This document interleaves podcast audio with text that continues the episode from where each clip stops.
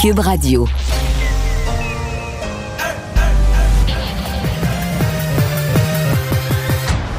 Mario Dumont. Organiser, préparer, informer. Les vrais enjeux, les vraies questions. Mario Dumont. Les affaires publiques n'ont plus de secret pour lui. Cube Radio. Bonjour tout le monde, bienvenue à l'émission, bienvenue à Cube. On va passer deux belles heures ensemble, toute une journée d'actualité à vous raconter. Bonjour Vincent. Salut Mario. Puis, regardez le hockey hier soir. Ouais, est-ce que tu as regardé au complet le match? Tout le match. On n'était peut-être pas si nombreux. De moins en moins. Mais est-ce que tu as appris que certains tweets vieillissaient des fois un peu trop vite? Non, j'assume bien. J'ai fait un tweet optimiste. À 3-0 après la première période, je me disais, tu sais, la notion de fond du baril, je me disais, c'est trop mauvais. Ça peut pas. Ils vont se ressaisir entre la première et la deuxième. Donc, j'ai annoncé sur Twitter que je m'attendais à un rebond, que le Canadien, à mi-chemin en troisième, ce serait 3-3. Ça a pris combien de temps avant que... Ben, en fait, j'ai envoyé mon message sur Twitter au tout début de la deuxième, puis à peu près, je dirais en dedans de 60 secondes. C'était rendu 4-0 pour San José. Fait que mais c'est plat parce que souvent je te trouve un peu défaitiste sur le Canadien, puis là t'as un petit moment d'optimisme que tu fais là, écoute, taper dessus par la réalité là. Mais c'est vraiment, on va en parler d'ailleurs dans l'émission, mais c'est vraiment épouvantable, mais en fait c'est l'ensemble de l'œuvre. Et là aujourd'hui, Marc Bergevin qui fait une espèce de point de presse, une sortie, bon, pour assumer, prendre la chaleur, parce que là, tout le monde est choqué. Finalement, il se met à parler de lui-même. C'est comme s'il en ajoute une couche en ajoutant ses problèmes personnels à tous ceux du Canadien. On va aller rejoindre Julie Marco. 15h30, c'est le moment d'aller retrouver notre collègue Mario Dumont dans nos studios de Cube Radio. Salut Mario. Bonjour. Bon, si tu permets, juste avant notre chronique nouvelle de dernière heure, on va aller retrouver tout de suite Sylvain Drapeau concernant le décès de Gabby Petito, cette influenceuse. Celui qu'on voit derrière vous, Sylvain, c'est son ex-fiancé. Il y a du nouveau en ce moment. Dont on est sans nouvelles depuis des semaines. Les recherches, évidemment, se sont poursuivies. Et selon les médias américains, on aurait trouvé des restes humains dans un parc où les recherches ont repris très tôt ce matin, après avoir été abandonné pendant presque une semaine par les autorités, où on n'avait rien trouvé ce matin. On est allé encore une fois dans ce parc Miyakahachi. On n'est pas loin de Sarasota et pas très loin non plus de la résidence même des parents. Les recherches auraient permis notamment de trouver des articles, semble-t-il, appartenant à Brian Laundrie. Et là, certains médias rapportent que des restes humains auraient été trouvés. Il reste encore une fois à identifier ces restes, à confirmer qu'il s'agit bien de ceux de Brian Laundrie. Ça reste à voir. Merci beaucoup, Sylvain. Au revoir. Bon, alors Mario, peut-être un dénouement important dans cette histoire qui a retenu beaucoup l'attention. Je reste un peu mystifié quand même que les policiers aient pas, d'une façon ou d'une autre, assuré une surveillance, aient pas gardé la trace d'un individu qui était aussi suspect. Mm-hmm. Je veux dire, tu pars dans un road trip en couple, puis il y en a un des deux qui disparaît en chemin. Là. Tu pars à deux, mais il y en a un qui disparaît en chemin. Bon, ça peut arriver, là, la personne peut partir la nuit, peut se sauver, peut fuir, ça veut pas dire que l'autre est complice ou responsable de rien, mais minimalement, l'autre devrait être éploré et raconter toute sa version des faits aux policiers. Alors le fait de dire aux policiers, moi je vous dis rien, je collabore pas, je veux dire, c'est pas suspect un peu, là. C'est plus que louche comme comportement. Oui, surtout que c'était survenu après une chicane qui avait mené à une intervention policière. Absolument, absolument. Donc, voyant qu'ils ne collaboraient pas, il me semble que les policiers auraient dû l'avoir, comment ils disent ça, là, une personne d'intérêt, minimalement, et garder minimum, je sais que c'est pas facile la surveillance, mais garder au minimum un œil dessus. Là, le laisser complètement s'échapper dans la nature, c'était pas le coup du siècle, mettons, pour la police de la Floride, là. Bon, alors, à suivre. Mario, tu es économiste? Oui, aux dernières nouvelles. Oui, alors, ben oui, c'est ça. J'avais envie de commencer avec le taux d'inflation, parce que j'étais curieuse de t'entendre là-dessus. C'est très élevé, 4,4 au Canada, 5,1 au Québec. D'abord, est-ce que tu t'attendais à une hausse aussi importante? C'est toujours dur à dire à quel point, mais on sent bien qu'il y a de l'inflation. D'abord, évidemment, le prix du pétrole, le prix de l'énergie en général, pétrole, gaz naturel, c'est un facteur inflationniste. Mais on a vu cette semaine avec Hydro-Québec, une des inquiétudes qui existe quand l'inflation part, c'est que l'inflation crée l'inflation. On a toutes sortes de mécanismes dans notre société. Puis Hydro-Québec est un bel exemple où on a mis dans un mécanisme de fixation des prix, on a mis l'inflation comme critère. Donc, quand il y a de l'inflation, au sens général, mais là, tout à coup, il y a de l'inflation dans nos prix d'électricité, dans nos tarifs d'électricité. Mais nos tarifs d'électricité, c'est quelque chose qu'on paye aussi. Donc, l'inflation crée de l'inflation. Là. L'inflation étant imbriquée dans des calculs puis les autres. Villes se basent aussi là-dessus, souvent, là. À savoir, est-ce qu'on augmente les taxes ou pas? C'est toujours selon l'inflation. Il y a plusieurs villes, tu fais bien de le souligner, plusieurs villes ont dit on n'augmentera pas les taxes municipales plus haut que l'inflation, mais avec l'inflation à 4 ça pourrait coûter cher. Donc, c'est une augmentation générale du coût de la vie. Évidemment, Julie, il y a une question là, qui se pose. Bon, il y a des causes extérieures à l'inflation, mais moi, je demeure convaincu, je fais partie de ceux qui pensent que une des raisons, une des causes de l'inflation, c'est que les gouvernements ont exagéré. En temps de pandémie, on est venu à la frange là, d'imprimer de l'argent. C'est le cas de M. Trudeau, mais c'est pas le seul gouvernement du monde. Mais il y a un point, là. Oui, il fallait emprunter. Oui, il fallait sauver l'économie. Oui, il fallait sauver les ménages là, qui se retrouvaient du jour au lendemain. Je sais pas, moi. Alors, plongeons-nous au printemps 2020. Monsieur travaille dans un restaurant ou est propriétaire d'un restaurant. Madame, un salon de coiffure. Puis bang! En 24 heures, les deux, plus le droit de travailler, fermés. On comprenait là, que ça prenait une aide, un support. Mais il y a un point où, au fil des mois, c'est devenu une machine à imprimer de l'argent. On a donné de l'argent. À un certain point, c'était même plus, on donnait même plus de l'argent aux gens qui en avaient besoin. On disait, ouais, mais là, tout le monde en a eu, les jeunes, les étudiants, ben là, les personnes âgées, ils ont droit à de l'argent, elles aussi. Tout le monde devait avoir. Donc, quand on lance autant d'argent public, là, puis là, la Banque du Canada, elle empruntait à l'infini, elle imprimait ni plus ni moins que des nouveaux, des nouveaux montants comme étant en circulation. Ouais. Alors, ça crée une pression inflationniste. Là. Tu peux pas lancer de l'argent comme ça sans augmenter la valeur réelle de ce qui est produit dans le pays. Sans qu'il y ait un fait. Donc là, l'autre chose inflationniste, c'est que tout le monde, les augmentations de salaire vont être importantes là, dans la prochaine année. Puis tout le monde va demander des augmentations de salaire pour suivre l'inflation. Mais ça aussi, c'est inflationniste. Donc là, on entre dans une certaine spirale qui pourrait devenir nuisible à l'économie. Un cercle vicieux, parce que si on augmente trop les salaires, ça risque d'avoir une incidence sur les prix qui risque d'augmenter aussi. Et là, dans ce temps-là, on peut dire, ben, ça change quoi? Si tout augmente de 4%, on reste toutes riches égales à la fin de l'année. Ça, c'est pas vrai. Il y a des victimes de l'inflation. Et parmi celles-ci, il y a les personnes âgées. Il faut vraiment penser aux personnes âgées. Par exemple, les personnes âgées qui ont des rentes avec des taux d'intérêt qui sont historiquement bas. Donc, les gens qui ont pas, par exemple, leur argent, les gens souvent prudents n'ont pas leur argent en bourse, vont l'avoir dans des placements, des certificats de placement qui donnent du 1-2%. Ce qui veut dire que si tu ramasses du 1,5, mettons, là, à la banque, puis que l'inflation est de 3,5, ça veut dire que tu perds 2% de pouvoir d'achat réel là, dans ton année. Donc, des personnes qui sont plus sur le marché du travail, qui ne vivront pas s'il y a des augmentations de salaire ou de revenus, elles ne les vivront pas. Et donc, ça, c'est un appauvrissement réel pour les personnes qui vivent de rente et encore plus les personnes qui vivent. C'est souvent les personnes qui ont vraiment des bonnes rentes, qui sont vraiment riches. Bon, elles vont avoir des placements, ça va être dans le marché boursier, vont pouvoir se refaire autrement ou se récupérer autrement. Mais c'est vraiment les personnes de la classe moyenne qui ont des petites rentes, là, celles-là qui, c'est carrément du pouvoir de l'achat là, que tu viens leur couper. Donc, il faut... Puis là, ben, si on leur petite maison, qui ont payé durant leur vie, mais là, les taxes municipales augmentent au niveau de l'inflation. Bang! 3%, 4%, se font frapper là aussi parce qu'elles, je répète, elles n'ont pas d'augmentation de leurs revenus. Elles vivent de ces rentes. Donc, il y a des victimes de l'inflation. Il y en a beaucoup, les personnes âgées au Québec. Oui. Voilà. Mario, au lendemain de ce discours d'ouverture de François Legault, est-ce que le gouvernement, selon toi, a raison de mettre de la pression en ce moment sur les médecins omnipraticiens?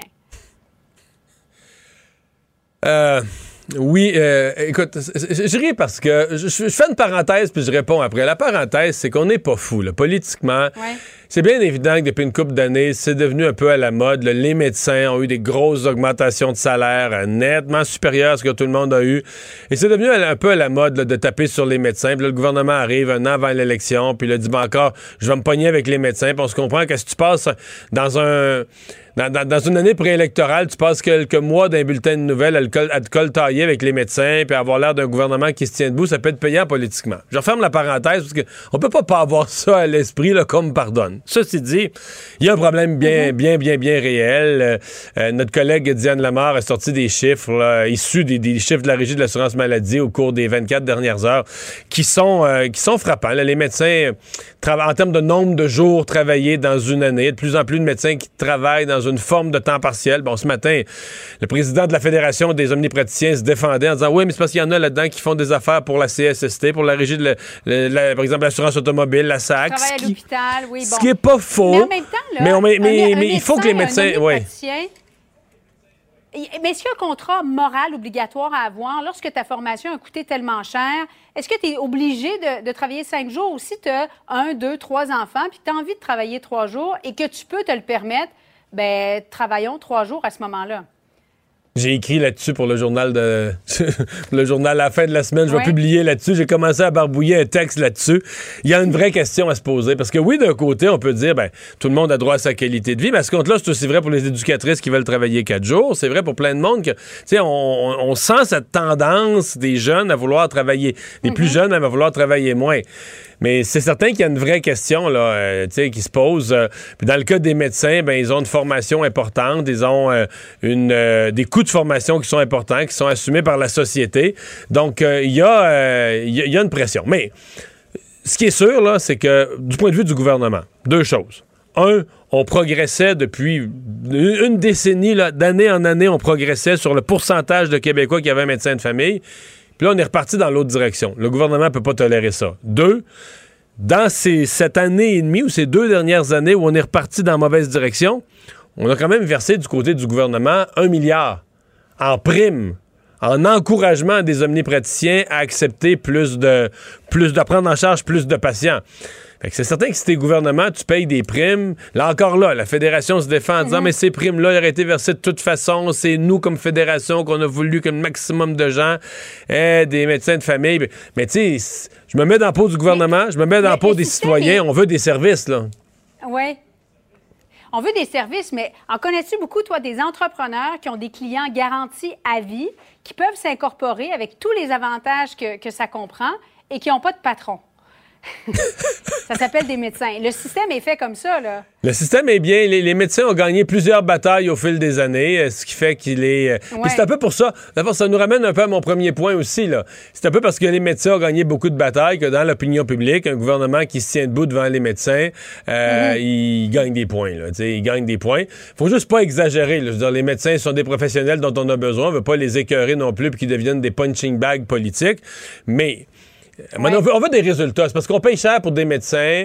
On nous dit qu'en nombre, on en a plus. Au prorata de la population, on en a plus qu'en Ontario. Mais encore là, il y a toujours une défense. Les omnipraticiens disent « Ouais, mais là, c'est pas le même modèle parce que nous, on leur en demande plus à l'hôpital. Certains doivent superviser des CHSLD. » Fait que ça, c'est du temps qu'ils ont pu pour prendre en charge des patients. Mais tu sais, il y en a la moitié qui travaille moins de 200 jours dans l'année. Fait que, tu sais, t'as une population... Dans le fond, résumons ça, là.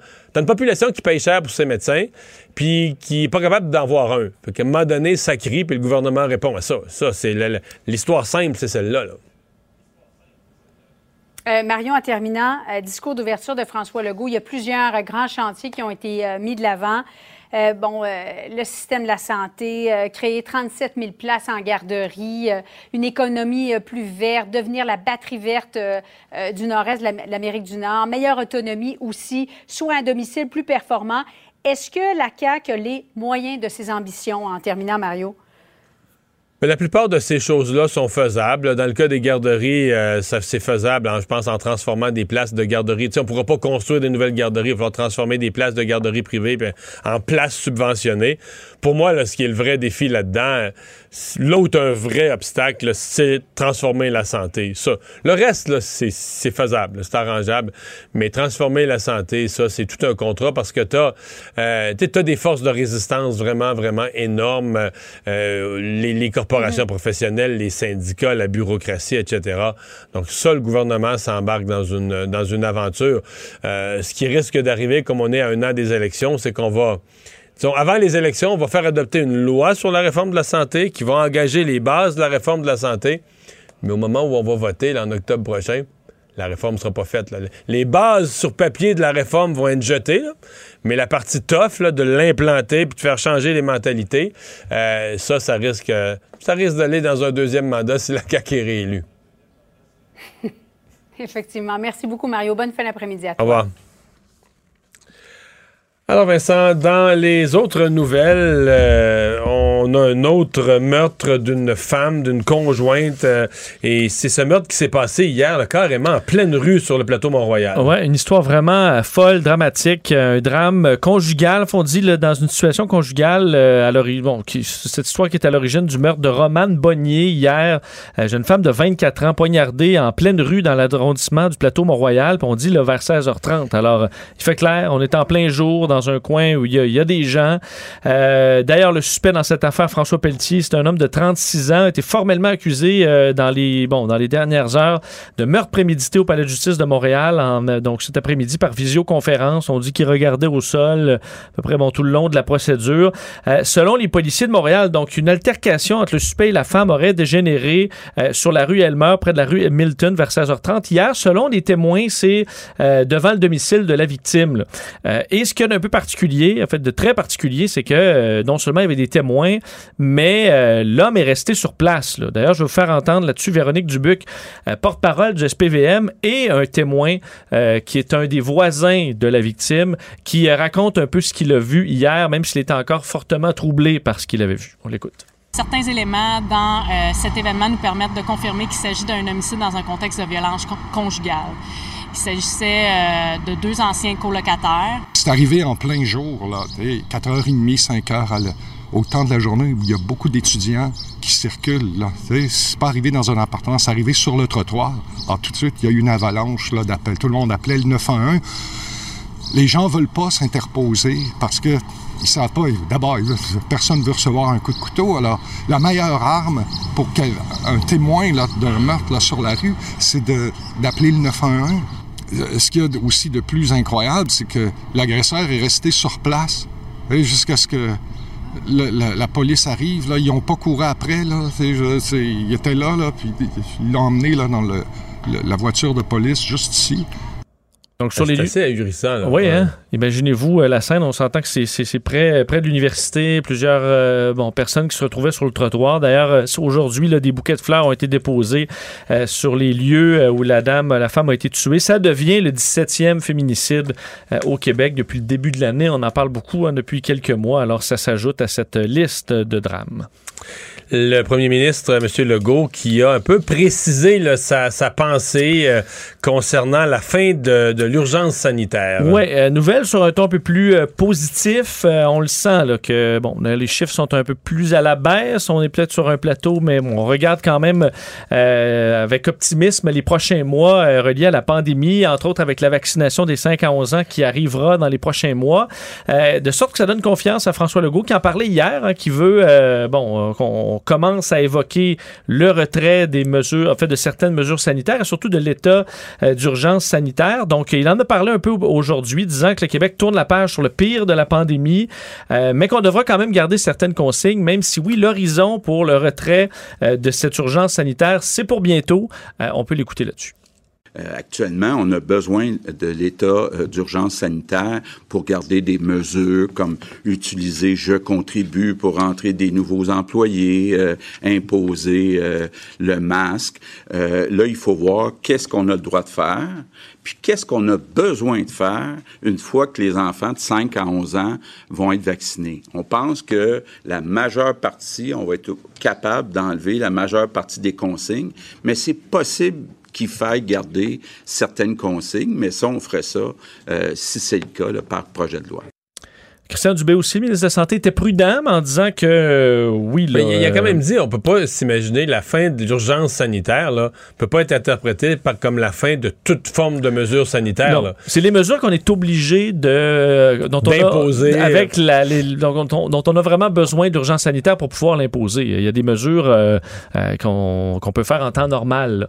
Alors ça, c'est d'ailleurs ce qu'expliquait en point de presse François Legault, c'est qu'on est à évaluer tout ça, là. Qu'est-ce qu'on peut faire alors qu'il n'y a pas d'urgence sanitaire? sanitaire comme mesure au besoin, parce qu'on ne veut pas la retirer trop vite puis soudainement être coincé si les chiffres commencent à remonter. Donc Christian Dubé était là aussi un peu plus quand même prudent, mais en disant que les 5 à 11 ans, là, la vaccination là, ce sera vraiment la clé et ça devrait faire la différence. D'ailleurs, aux États-Unis, c'est dans les sujets pas mal du jour, alors qu'on disait là, aux États-Unis, la Maison-Blanche l'a confirmé, ils sont prêts là, pour la vaccination massive, rapide des 5 à 11 ans. On va attendre le feu vert des autorités de la FDA et cette réunion-là, c'est prévu pour le 2 et 3 novembre. Alors, généralement, dans les jours qui suivent, on accepte ou pas et rapidement, la machine va se mettre en place. On peut penser que le Canada, ce sera pas beaucoup plus long après. Il y a les conservateurs au Canada, les députés conservateurs qui sont furieux contre la décision du bureau, l'espèce de bureau administratif là, qui gère les affaires du Parlement, d'obliger la vaccination, en fait, d'interdire l'accès aux bâtiments parlementaires aux députés non vaccinés. Oui, c'est prévu dès le 22 novembre et ça fait clairement pas plaisir au Parti conservateur du Canada. Faut dire que la décision vient du bureau de régie interne qui traite toutes sortes de questions administratives, financières pour la Chambre des communes. Il y a 9 députés là-dessus, issus des 4 principaux partis. Il y en a 2 conservateurs aussi, Gérard Deltell et Blake Richards sont là. Blake Richards, le whip du Parti conservateur, qui est sorti aujourd'hui pour dire que que la position des conservateurs devrait être la bonne, comme quoi les tests de dépistage rapide pourraient être une alternative valide et que selon les conservateurs, ça a été pris en secret par le bureau de régie interne du Parlement, cette imposition de la vaccination et que, ben, écoute, c'est pas à ce groupe de 7, là, parce qu'eux s'excluent les 2 conservateurs, c'est pas à 7 députés de choisir lesquels les 338 pourront rentrer ou pas. Par contre, dans les autres partis, ben, d'ailleurs, certaines sources de nos collègues de TVA Nouvelle disaient qu'au bureau de régie interne, c'est pas, même si c'était tenu à huis clos, c'était pas un secret. Là. Tous les partis impliqués sont représentés, sont mis au courant de cette réunion-là. Et dans les autres partis, le NPD, par exemple, voit ça comme une bonne nouvelle, la vaccination obligatoire. Le Bloc, eux aussi, le réclamaient depuis longtemps. Là où on s'entend pas, c'est est-ce qu'on peut faire une formule hybride à la Chambre des communes, donc présentielle et en ligne. Mais moi, je pense qu'ils vont être obligés. Ils vont être obligés de faire une formule hybride parce que ça va devenir délicat. Les gens ont voté, là. Tu peux pas exclure complètement. Un député, il peut plus donner l'opinion de ses commettants, là. Les gens ont voté pour un député. Est-ce qu'ils le savaient ou pas qu'il n'était pas vacciné? C'est une autre affaire, mais en tout cas, ils ont voté pour elle ou ils ont voté pour lui. Et c'est délicat de dire, ben, cette personne-là peut plus siéger, peut plus voter, peut plus s'exprimer au nom de sa population. Mais est-ce que de le faire en ligne, ça règle le problème? Ça règle partiellement le problème. Écoute, il y a un malaise, on va en parler probablement plus tard dans l'émission avec Emmanuel Latraverse, qui elle a un malaise aussi avec ça, mais moi je te dis qu'au-delà du... parce que t'as comme le principe démocratique, est-ce que t'as le droit de faire ça?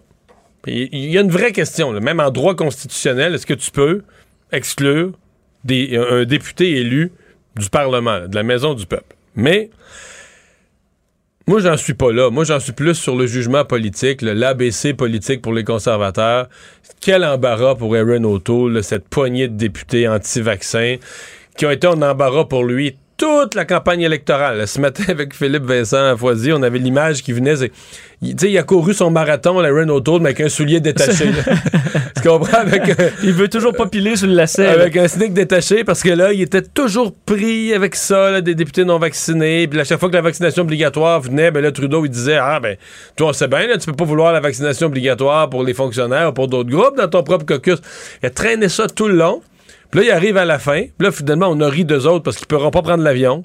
Ils pourront pas prendre le train. Fait que techniquement, ils vont avoir de la misère même à se rendre au Parlement pour siéger. Puis là, ben, finalement, ils pourront pas y rentrer. Mais c'est pour ça que même si sur le plan constitutionnel ou démocratique, je peux reconnaître qu'il y a un malaise à les empêcher de siéger, je pense que ce malaise-là... je veux dire, c'est comme 0,01% de la population qui se pose des questions aussi techniques sur la démocratie, le sens constitutionnel de l'élection d'un député. Le dommage est plus grand chez les conservateurs. Ben oui, alors que 90% des gens, ce qu'ils voient, c'est pauvres conservateurs. Tu parles d'une affaire. Des gens pas vaccinés, ils pourront pas siéger. Tu sais, c'est premier niveau, puis c'est juste mauvais pour eux. Là. C'est ma lecture de ce qui en ressort aujourd'hui pour M. O'Toole. Mario Dumont et Vincent Dessureau. Un duo aussi populaire que Batman et Robin. Cube Radio. Alors Vincent, tu nous relayais certains éléments des lendemains du discours d'ouverture qui a été prononcé hier par François Legault. Une des annonces qui s'y trouvait, c'est la fin du cours d'éthique et culture religieuse qui serait remplacé par un cours de citoyenneté et culture québécoise. Lynn Dubé est présidente de l'Association québécoise en éthique et culture religieuse. Bonjour Madame Dubé. Bonjour, M. Dumont. Merci de me recevoir. Alors, vous représentez quoi? Des enseignants, des gens qui ont donné ce cours-là au cours des dernières années? Tout à fait. Alors, l'Association des enseignants en éthique et culture religieuse regroupe environ 150 enseignants formés et qui sont directement là, auprès des jeunes, au primaire et au secondaire, pour donner le cours et développer les trois compétences en question là, depuis l'avènement du nouveau programme en 2008.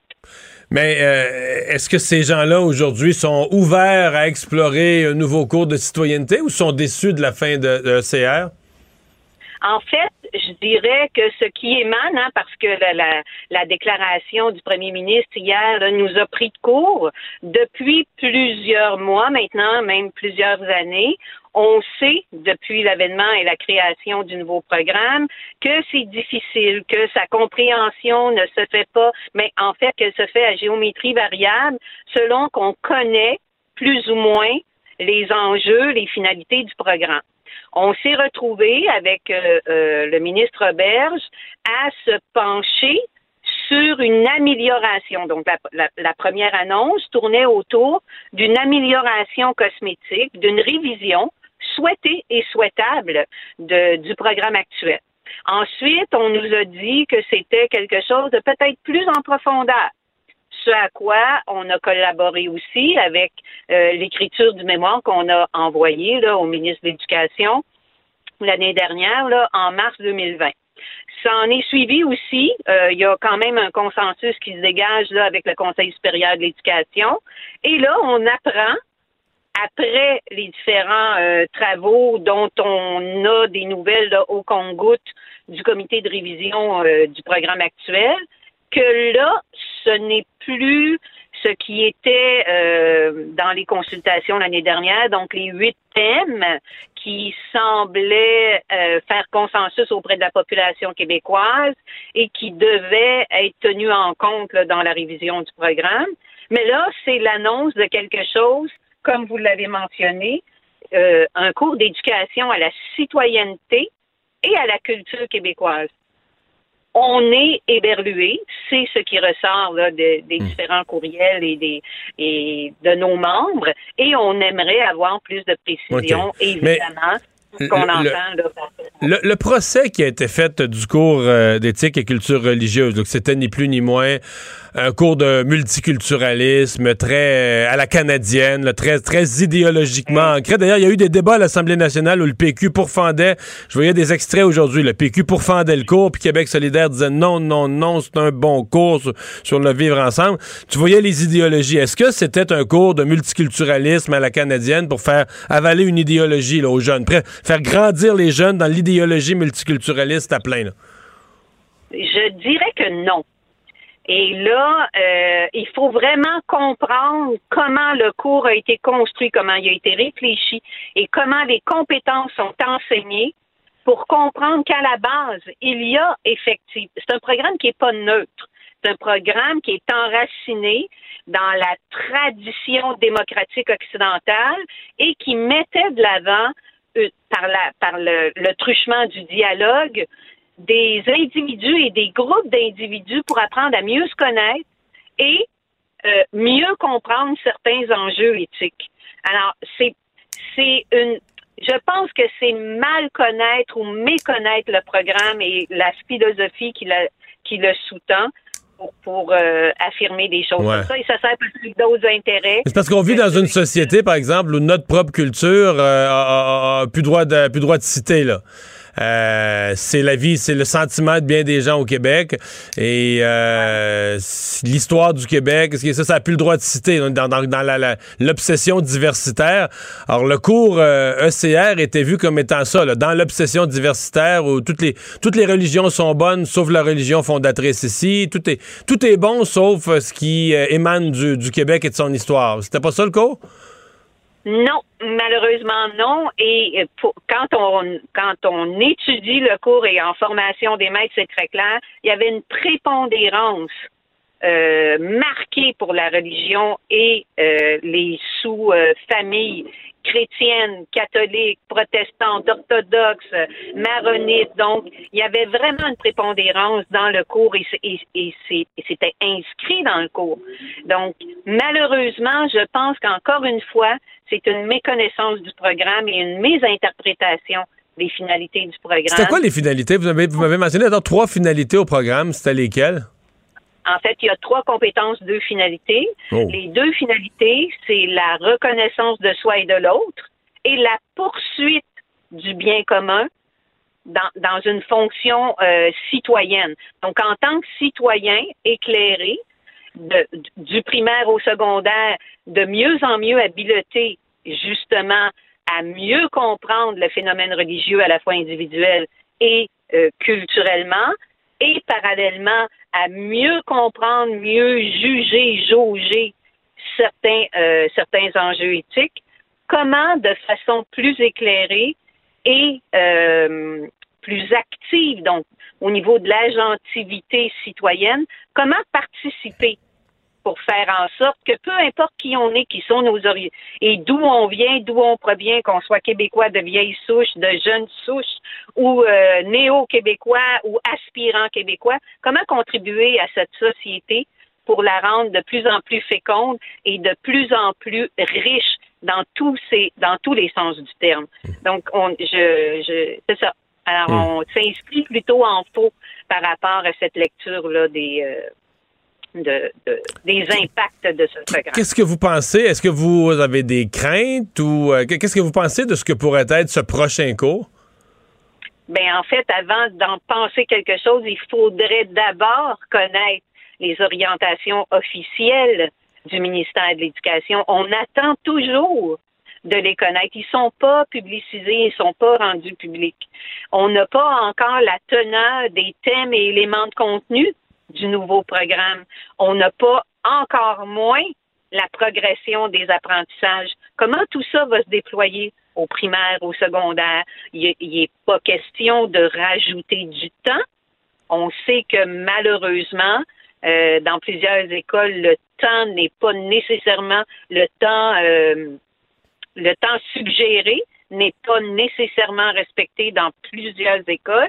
Donc, avant de me commettre ou de pouvoir poser justement un jugement, il faudrait d'abord que je sache de quoi je parle. Est-ce qu'il est acquis que ce seront les mêmes personnes, donc vos membres, là, qui vont donner ce cours-là? Est-ce que c'est automatique que ceux qui donnaient le cours éducation et culture religieuse deviennent les premiers appelés pour donner le futur cours de citoyenneté? Tout à fait. Alors, vous comprenez le sentiment interloqués qui habitent et nos futurs gradués, tout comme les enseignants qui sont en poste, qui ont fait une formation quand même poussée de 4 ans, dans une certaine orientation, dans des ancrages de recherche qui sont là depuis longtemps, en faculté des maîtres, en faculté de philosophie, parce que l'éthique est une branche de la philosophie, au niveau de tout ce qui c'est pour lutter contre l'illettrisme religieux et convictionnel, donc tout ce qui découle des sciences religieuses et de la culture religieuse en général, là, on ne sait plus où on va loger. Alors, ces gens-là se demandent, qu'est-ce que le gouvernement attend de nous?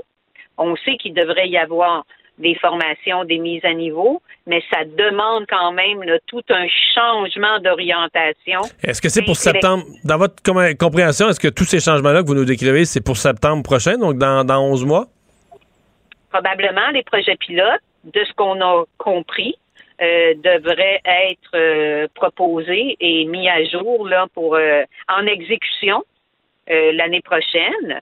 Est-ce que ça peut être plus rapide? J'en doute fort. Quand même, l'élaboration d'un nouveau programme demande une mécanique qui est assez rigoureuse.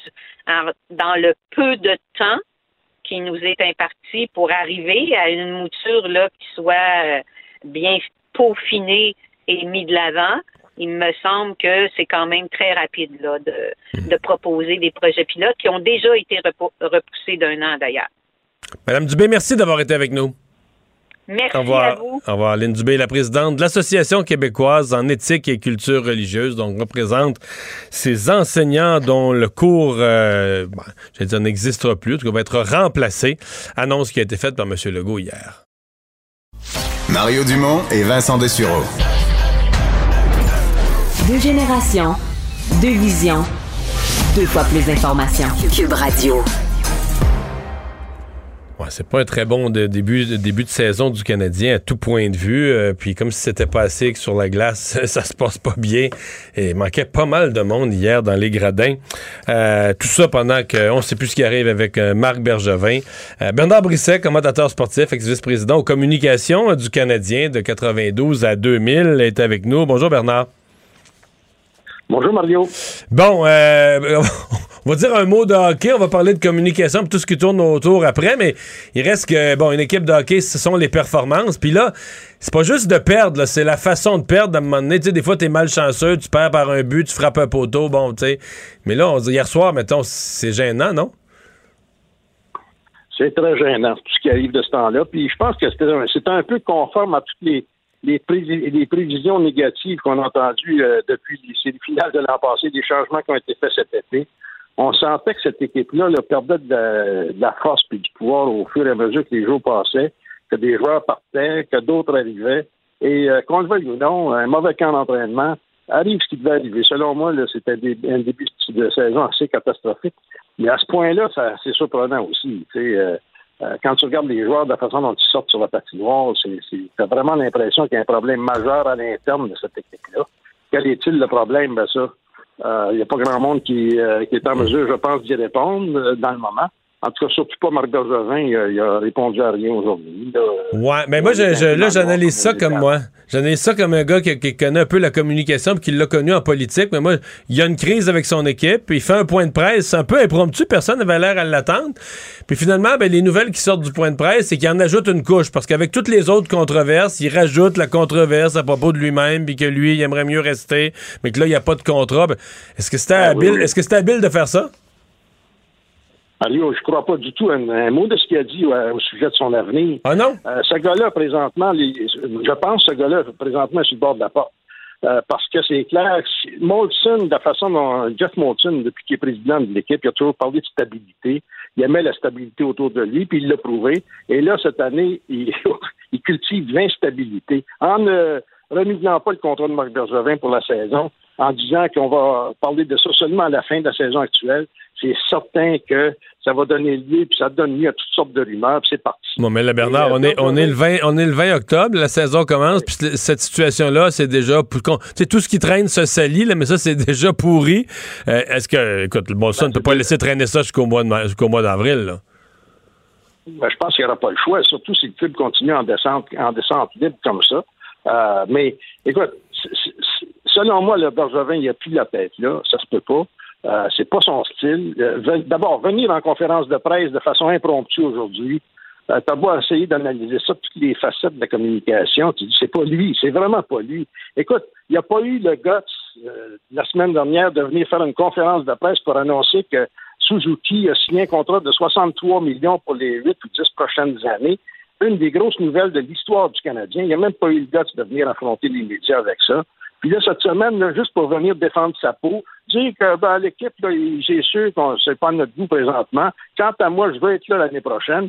Mais moi, il me laisse croire qu'il va être là l'année prochaine, mais il ne veut pas être là cette année. Mais je veux dire, Geoff Molson, là, c'est pas un enfant d'école non plus. Il forcera pas la main de Geoff Molson parce qu'il met de la pression dans une conférence de presse ou dans les médias pendant 24 heures, là. Non, ben justement, il ne forcera pas la main de Geoff Molson, mais peut-être qu'il va réussir à le faire, forcer la main de Molson, puis à se faire renvoyer. Parce que Molson, est-ce qu'il peut continuer? À moins que le problème soit autre. Parce qu'il y a une chose qui me fatigue, Mario, dans tout ça. J'aime pas de voir les joueurs, comment ils sortent sur la patinoire, match après match. Puis ça, c'est pas strictement un problème de directeur général. Les joueurs, dans le fond, pour eux, le directeur général, c'est le gars qui signe les contrats et qui n'a pas trop qu'on voit pas tellement souvent autour. c'est le coach. Là, je me pose des questions. Moi, comment la perception des joueurs face à Dominique Ducharme, j'ai ça lancer ce mot-là en l'air comme ça, mais c'est strictement vu de loin. Là, je regarde ça aller, puis je me dis il y a un problème au niveau du leadership interne, puis le leadership interne, ça passe par le coach. Il ne faut pas oublier que Ducharme, l'an passé, là, il est arrivé très tard en saison, et les grands succès du Canadien en série, s'il n'était pas là derrière le banc, c'était Blake Richardson qui a dirigé l'équipe. Fait que, j'aimerais ça, moi, le voir Ducharme sur une longue période, être capable de montrer que la main mise sur cette équipe-là. Mais présentement, je ne suis pas capable de dire qu'il le démontre que la main mise sur l'équipe. Puis je trouve ça dommage parce que écoute, pour toutes les raisons qu'on peut imaginer, c'est un Québécois qui a réussi, qui a réussi à se ramasser là. Et j'espère qu'il est l'homme de la situation et qu'il va le rester longtemps. Les estrades vides. Moi, j'ai entendu l'explication de hier qui était donnée par le Canadien, le relayé par les commentateurs, disant que là, on a su un peu. Puis M. Bergevin dit ça aujourd'hui, le Marc Bergevin dit ça, qu'ils ont su tard par la santé publique. Mais Bernard va dire. Non, mais aujourd'hui, avec Internet, s'il y a un bon groupe de musique pop là, s'annonce à Montréal, en une heure, tu vends les billets sur Internet. Là, je veux dire, c'est les BC. Mario, ils ont su ça le 1er octobre, que la santé publique permettait que le building soit rempli. C'est curieux, samedi dernier, ça c'était quoi? On est le 20 aujourd'hui, donc c'était à peu près le 15 de samedi dernier. Le premier match de la saison, c'était plein. C'est quoi la différence entre le 15 et le match hier? Mais une partie de l'explication de Bergevin, je la crois. Les mardis soirs, il n'y a rien de plus difficile à remplir. Un building de 21 000 personnes qu'un mardi soir, quand tu affrontes une équipe, qu'il y a eu une mauvaise saison comme l'an passé. Attendons un match ou deux là, pour savoir c'est quoi effectivement l'effet. Mais moi, je crois qu'il y a beaucoup de monde. Puis on l'a dit pendant tout le temps de la pandémie. Oh, je suis pas prêt de remettre mes pieds au Centre Bell. Moi, je suis dans cette situation-là, même si tout le monde est vacciné. C'est tellement serré, là, coude à coude, tout le monde. Là, ouais. Je vais peut-être attendre un peu. Et peut-être que c'est à ça qu'on assiste présentement. Plus le fait que l'équipe n'est pas entraînante. C'est pas attirant d'aller payer 100, 200, 300 $ pour voir cette équipe-là dans le moment. C'est sûr que quelqu'un qui avait payé hier 300, il est reparti. Parce que moi, je l'ai regardé dans mon salon, puis je suis resté sur mon appétit. Là. Fait que c'est pas... c'était pas un grand match, un grand spectacle. Là.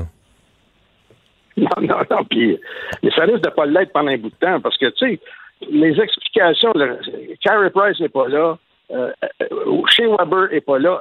Joel Edmondson, c'est devenu quasiment le gars le plus important de l'équipe, n'est pas là. T'sais, je trouve que c'est pas assez pour nous expliquer comment ça se fait que ce club-là joue aussi mal depuis les 4 premiers matchs de la saison. C'est pas assez. C'est pour ça que je répète, qu'il y a quelque chose qui se passe qu'on ne sait pas. Bernard Brisset, merci beaucoup. Au revoir. Cube Radio. Les rencontres de l'heure. Chaque heure, une nouvelle rencontre. Les rencontres de l'heure. À la fin de chaque rencontre, soyez assurés que le vainqueur, ce sera vous. Cube Radio. Une radio pas comme les autres. Chronique juridique avec Nada Boumefta, avocate. Bonjour Nada. Bonjour, monsieur. Alors, tu veux revenir sur cet arrêt des procédures contre l'ex-maire de Terrebonne, les blâmes là, qui ont été distribués à l'UPAC et à la Couronne. La Couronne, en tout cas, qui dit pas être d'accord, vouloir se défendre, peut-être même aller en appel.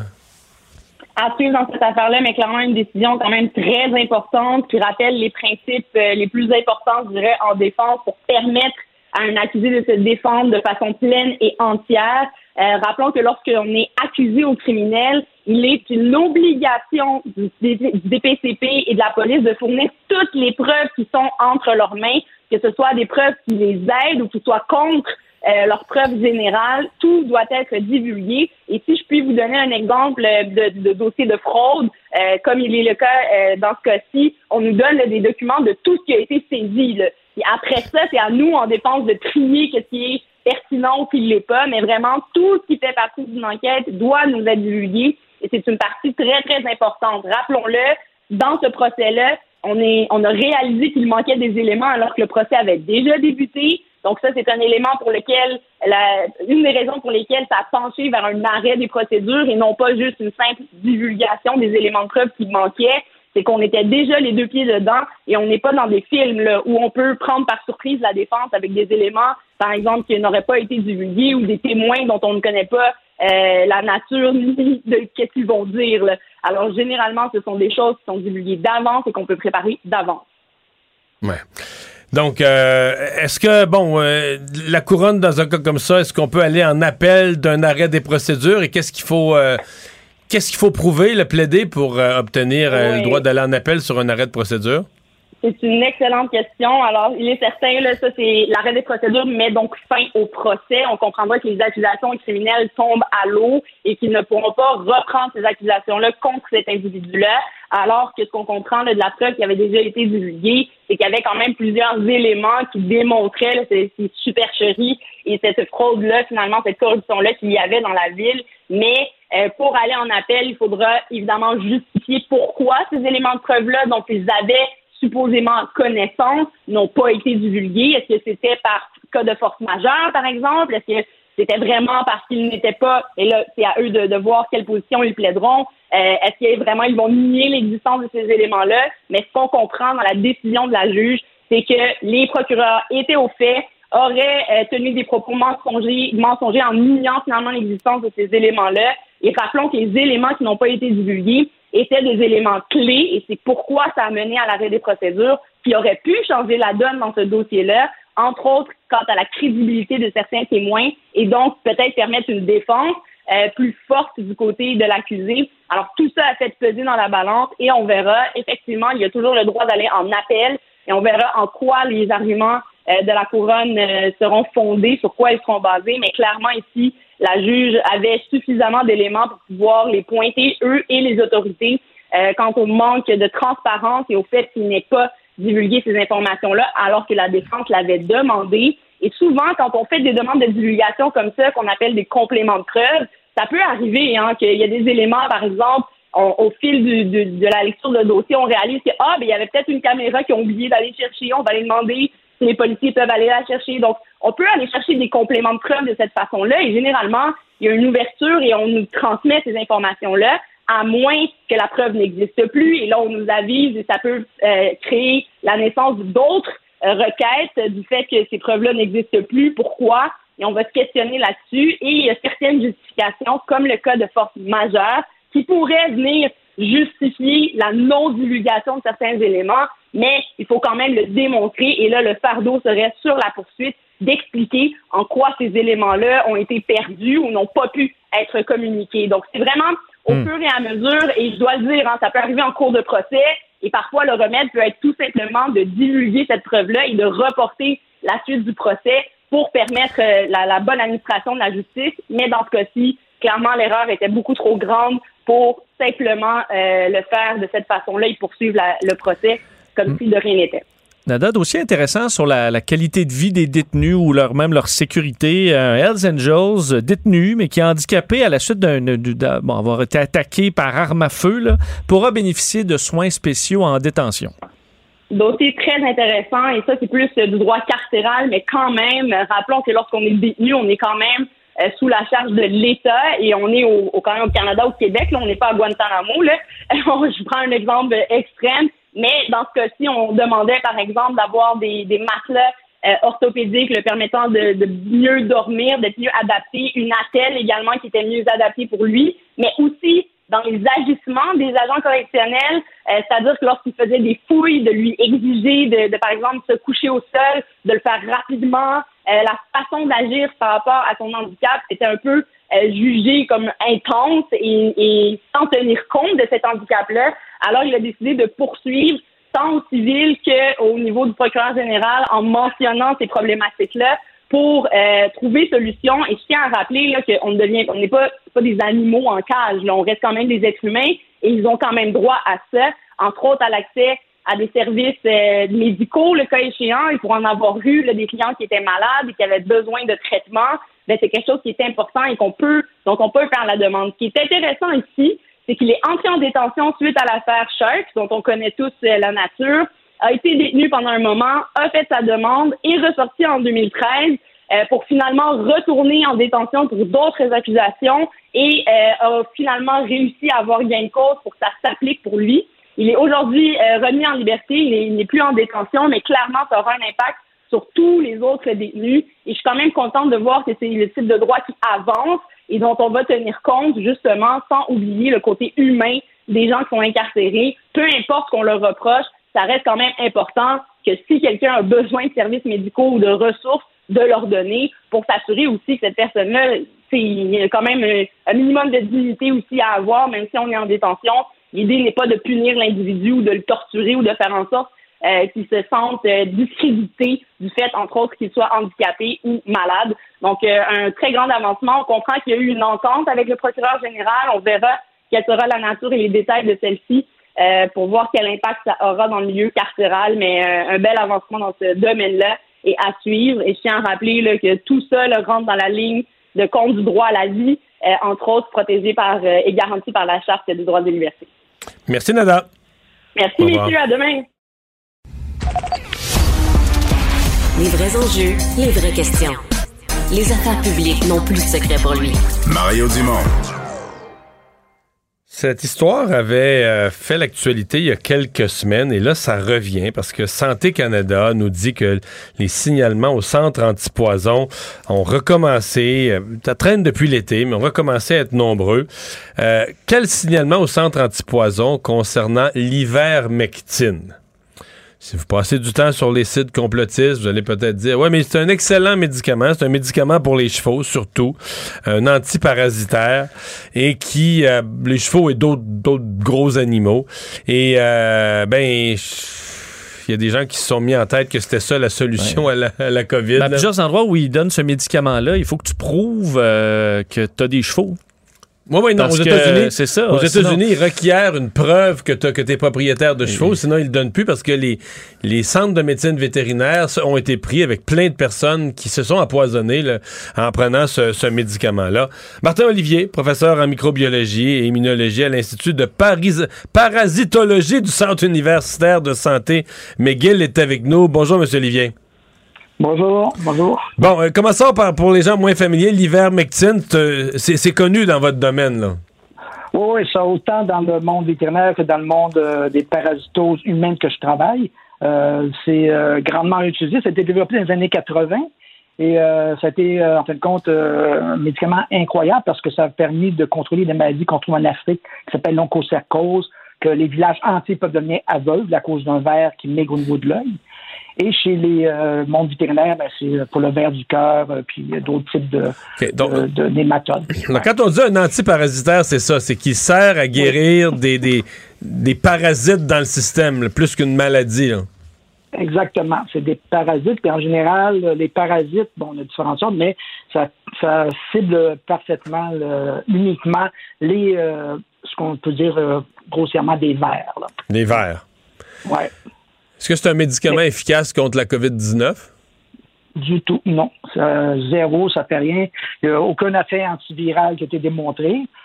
Certaines recherches ont montré, c'est pour ça que le monde a commencé à se lancer vers ça, dans quand même des journaux obscurs, on a beaucoup de ce temps-ci, là, qui montraient qu'il y avait un effet, mais in vitro. In vitro, ça veut dire que tu as des cellules dans un petit flasque, en culture, dans le labo. Là, ils ont mis de l'infection avec le COVID. Et ils sont venus avec différentes doses. L'ivermectine qui a montré qu'à une certaine dose, ça venait empêcher la réplication du virus. Mais les doses qu'on utilisait in vitro, si quelqu'un l'utiliserait aux doses qui seraient prescrites pour traiter le virus dans leur corps, le médicament précipiterait dans le sang. OK? Précipiterait, c'est-à-dire qu'il ferait du solide, là, comme quelque chose qui précipite dans le fond d'un... Exactement, il précipiterait. Donc, c'est sûr qu'on n'obtient pas ça avec les doses qu'ils prennent de cheval. Ça fera pas ça, mais ça va leur causer des torts, différents effets secondaires graves. Ben c'est ça. Les gens qui appellent au centre antipoison, soyons précis, j'ai vu aux États-Unis, il y a certains États, exemple au Mississippi, là, tout à coup, d'une semaine à l'autre, là, l'élément numéro 1 qui générait des appels au centre antipoison, c'était l'ivermectine, mais les gens décèdent pas. Là. C'est pas des gens... Les gens, je comprends, ils vomissent, ils ont toutes sortes de problèmes, mal à la tête, décèdent pas. Ouais. Non, ils ne décèdent pas, mais ils peuvent avoir aussi de certains... Soit ça arrive à un certain pourcentage, je n'ai pas le chiffre, là, mais il peut y avoir des atteintes au niveau neurologique chez les gens qui prennent des hautes doses, qui ne sont pas celles qu'on donne chez les humains pour les maladies comme l'onchocercose ou la gale aussi. Mais ça, c'est des doses très faibles, comparé à ceux des animaux, mais aux doses qu'ils donnent pour les chevaux, c'est sûr qu'on peut avoir des atteintes neurologiques. Parce qu'en fait, l'action du médicament... ce que ça fait, ça vient paralyser les vers. Puis comme ça, ils finissent par mourir. Donc, vous paralysez les vers, c'est ça, ça vient atteindre, en fin de compte, des aspects plutôt justement de communication dans ces parasites-là. Donc, c'est sûr que quelqu'un prenait trop de doses, qui sont, on dire, prédisposés peut-être à se faire, on dire, affecter au niveau neurologique, mais ça peut causer des torts neurologiques à ce moment-là. Oui, parce que la personne, je comprends que la personne qui va, je ris, c'est triste, là, mais qui va dans un centre vétérinaire, a lu sur Internet que ça, c'était l'affaire pour la COVID. La personne n'est pas... On s'adresse à une clientèle, les gens qui croient pas à la COVID, qui n'ont pas été vaccinés, tout à coup, comme c'est arrivé à plusieurs, ils croyaient pas à la COVID, mais ils l'attrapent pareil, ils sont malades, ouais, veulent pas aller voir un docteur, parce qu'ils veulent pas se faire dire que tu as la COVID, parce qu'ils veulent pas dire qu'ils ont la COVID, parce qu'ils croient pas à la COVID. Et là, ils vont chez le vétérinaire, ils s'achètent de l'ivermectine. Là, il y a la dose qui... Ben, vous riez, mais la dose qu'ils prennent, là, c'est la dose pour un cheval. Oui, oui, c'est ça. C'est des doses très élevées. En fait, puis aussi, c'est pas juste ça, c'est la formulation. Parce que c'est sûr, pour dans mon vétérinaire, il doit avoir une formulation très spécifique de la compagnie qui fait l'ivermectine a développé, tandis que chez lui-même, ça peut être une autre forme. C'est, justement, c'est pas la même formulation aussi. Donc, on sait pas... Je peux pas vous dire, mais je sais pas qu'est-ce qui contient dans celle de la pilule pour les animaux versus ce qu'ils donnent à l'humain. Là. C'est, même ça peut être différent. Oui. Je riais tantôt, puis vous avez ri un peu en écoutant ma question. Puis c'est sûr qu'on est porté à rire, puis en même temps, on est porté à pleurer. On est porté à pleurer, non? Oui, ouais, mais ça, moi, je ris de tristesse. Je pleure en voyant les choses parce que moi, je comprends pas que le monde... T'sais, nous, en tout cas, beaucoup de nos collègues scientifiques, on en parle, on n'en vient pas, le monde ne croit pas. Quand on amène des faits, puis dans les études qui sont vraiment bien faites, là, puis qu'on dit des choses, autant au niveau des vaccins et autres, parce que c'est nous autres qui travaillons là-dessus, puis les gens, je ne veux pas dénigrer les gens dans la population, mais ils n'ont pas le niveau de connaissance pour pouvoir juger et dire j'ai été trouver mes informations moi-même. Qu'est-ce que tu connais pour pouvoir juger? Et qu'est-ce qui est bon ou pas bon, là? Non, puis les mêmes pays. Non, ça, ils n'ont pas de formation. Par contre, ils voient une vidéo sur YouTube d'un kidam qu'ils connaissent pas. Puis lui, il leur dit de prendre un médicament de cheval. Puis ils trouvent ça écœurant, vraiment, vraiment bon, vraiment fiable. Puis ils se garochent chez le vétérinaire pour en acheter. C'est mystérieux, là. Je comprends que c'est pas à vous et moi expliquer ça. C'est peut-être plus à des psychologues ou des spécialistes du comportement, mais c'est bizarre, là. Mais c'est ça, non, ça, je sais pas d'où ça vient. En tout cas, c'est ça, c'est l'humain comme ça, mais c'est quand même une proportion de la population, c'est comme une personne sur 10, là, actuellement, quand même, une bonne proportion des Québécois ont été vaccinés, entre autres, là. Comme nous, à McGill, nos étudiants, 95% sont vaccinés actuellement, double dose. Fait que ça, on était bien contents de ça. Monsieur Olivier, merci. Au revoir. Martin Olivier, professeur en microbiologie et immunologie à l'Institut de parasitologie, d'où l'ivermectine qui sert à attaquer les parasites au Centre universitaire de santé McGill. Mario Dumont et Vincent Dessureau. Joignez-vous à la discussion. Appelez ou textez le 187 Cube Radio 1877 827 2346. Vous avez 24 minutes dans une journée. Tout savoir en 24 minutes.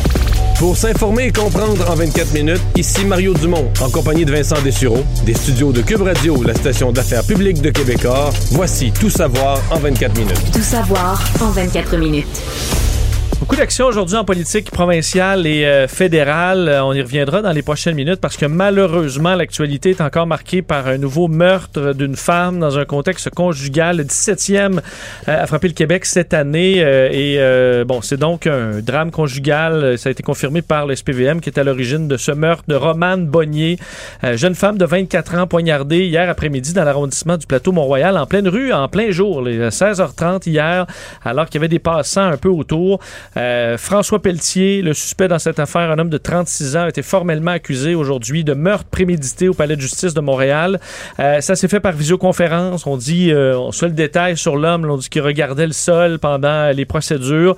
Vous rappelez que c'est une altercation entre le suspect et la femme qui aurait dégénéré sur la rue Elmer, près de la rue Milton, vers 16h30 mardi. Ce serait survenu selon des témoins. C'est survenu devant tout le monde, en plein trottoir. Oui, alors que les gens hésitaient. On comprend intervenir, parce qu'on parle de quelqu'un avec un couteau. Tout le monde appelait le 911. Ça serait survenu tout près du domicile de la victime.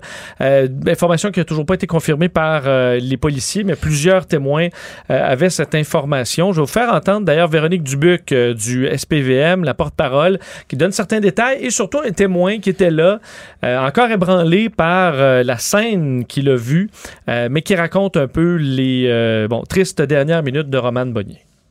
Certains éléments dans cet événement nous permettent de confirmer qu'il s'agit d'un homicide dans un contexte de violence conjugale. Il s'agissait de deux anciens colocataires. C'est arrivé en plein jour, là, 4h30, 5h, au temps de la journée où il y a beaucoup d'étudiants qui circulent. Là, c'est pas arrivé dans un appartement, c'est arrivé sur le trottoir. Alors tout de suite, il y a eu une avalanche là, d'appels. Tout le monde appelait le 911. Les gens ne veulent pas s'interposer parce que ils savent pas. D'abord, personne ne veut recevoir un coup de couteau. Alors, la meilleure arme pour un témoin là, d'un meurtre là, sur la rue, c'est d'appeler le 911. Ce qu'il y a aussi de plus incroyable, c'est que l'agresseur est resté sur place jusqu'à ce que la police arrive. Là. Ils n'ont pas couru après. Là. Ils étaient là, puis ils l'ont emmené là, dans la voiture de police juste ici. Je ne veux pas parler à travers mon chapeau parce que j'ai pas vu ni la grosseur de l'agresseur, ni l'arme, parce que c'était une... Mais c'est pas exactement vrai que... Je comprends qu'une personne seule, une femme beaucoup plus petite, pourrait pas... risquerait d'être assassinée elle aussi, là, tu sais. Mais si t'es sur le trottoir, puis 3-4 hommes... interviennent. Ben, t'es pas loin de pouvoir intervenir, là. Je veux dire, à la limite, tu vas te faire couper une main. Il y a quelqu'un qui est en train de se faire tuer. Mais peut-être qu'il pouvait pas. Peut-être que ça s'est fait vite. Peut-être que c'était déjà fait aussi. 3-4 coups, ça prend 5 secondes. Mais de dire que personne... le SPVM est allé dans le sens de ce que le témoin disait, qu'il y avait des risques et qu'à ce moment-là, on appelle le 911 puis on n'intervient pas. Mais je suis d'accord quand même avec toi que s'il y a une chance d'intervenir, on peut sauver quand même essayer. Vincent, on comprend que si t'appelles le 911... t'appelles le 911 pour venir chercher une personne décédée, à moins qu'elle survive miraculeusement, mais mettons une intervention rapide, c'est 3 minutes, là, mais on parle de secondes, pas de minutes. Oui. Fait que si moi, il y a 3-4 gars autour, c'est sûr que... Puis s'il y en a un qui a n'importe quel objet, une canne, une raquette de tennis, non, mais n'importe quoi qui te permet au moins de... Puis là, tu peux te sauver, tu peux être plusieurs. Je trouve que ça arrive quand même très rapidement. Ah, des fois, plusieurs figes. Je dis ça, puis je sais pas comment moi je réagirais. Donc, je reste humble face à ça. Mais je suis juste un peu devant... on appelle... quand on dit la chose à faire, c'est d'appeler le 911 et non pas de réagir. Moi, je dirais pas ça de même. Ouais. Là, je dirais... C'est pas ce qu'on dirait, par exemple, sur un vol. Là, où tu sais, du matériel, on s'en fout. Mais ça, là, quand une personne est en train de se faire assassiner, t'as raison que s'il y a une chance de pouvoir sauver cette vie-là, on peut prendre cette chance, effectivement. Toute forme d'intervention peut être... en tout cas. D'ailleurs, aujourd'hui, c'était des bouquets de fleurs qu'on retrouvait à l'endroit où cette jeune femme est décédée. Je vous le disais, le 17e féminicide au Québec depuis le début de l'année. Alors, il a comparu. On verra quelles seront les suites de l'enquête. Parlons politique aujourd'hui parce que sur un ton plus positif, François Legault parlait de la fin de certaines des mesures sanitaires qu'il voit arriver à l'horizon, fin également de l'urgence sanitaire qu'on voit arriver tranquillement. On sait qu'hier, au discours pour ouvrir cette nouvelle session, François Legault disait « L'élément qu'on attend, c'est la vaccination des 5 à 11 ans. Ça devrait permettre de retirer l'urgence sanitaire. » Elle en a reparlé aujourd'hui, donnant certains détails sur le travail qui est fait en ce moment. Essayer de voir qu'est-ce qu'on peut se permettre de mettre comme mesure en place sans l'urgence sanitaire qui donne des outils quand même au gouvernement en situation de crise. Je vous fais entendre le premier ministre. Actuellement, on a besoin de l'état d'urgence sanitaire pour garder des mesures comme utiliser « je contribue » pour entrer des nouveaux employés, imposer le masque. Là, il faut voir qu'est-ce qu'on a le droit de faire, puis qu'est-ce qu'on a besoin de faire une fois que les enfants de 5 à 11 ans vont être vaccinés. On pense que la majeure partie, on va être capable d'enlever la majeure partie des consignes, mais c'est possible qu'il faille garder certaines consignes, mais ça, on ferait ça si c'est le cas, par projet de loi.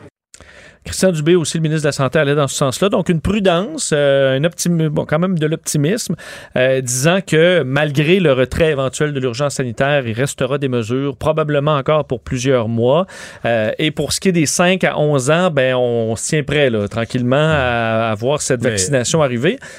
Aux États-Unis, il faut dire, aujourd'hui, à la Maison-Blanche, on confirmait qu'on était prêt. Là, et en quelques jours, dès qu'on aura le feu vert de la FDA, de la CDC, Centre de prévention et de lutte contre les maladies, prévu début novembre, ben, on va aller de l'avant. On prévoit vacciner ces 28 millions quand même de jeunes aux États-Unis qui seront vaccinés dans 25 000 cabinets de pédiatres, des hôpitaux, des pharmacies, des écoles. Alors, c'est toute une opération et le Canada devrait suivre également dans pas trop long. Mais dans le cas des mesures sanitaires...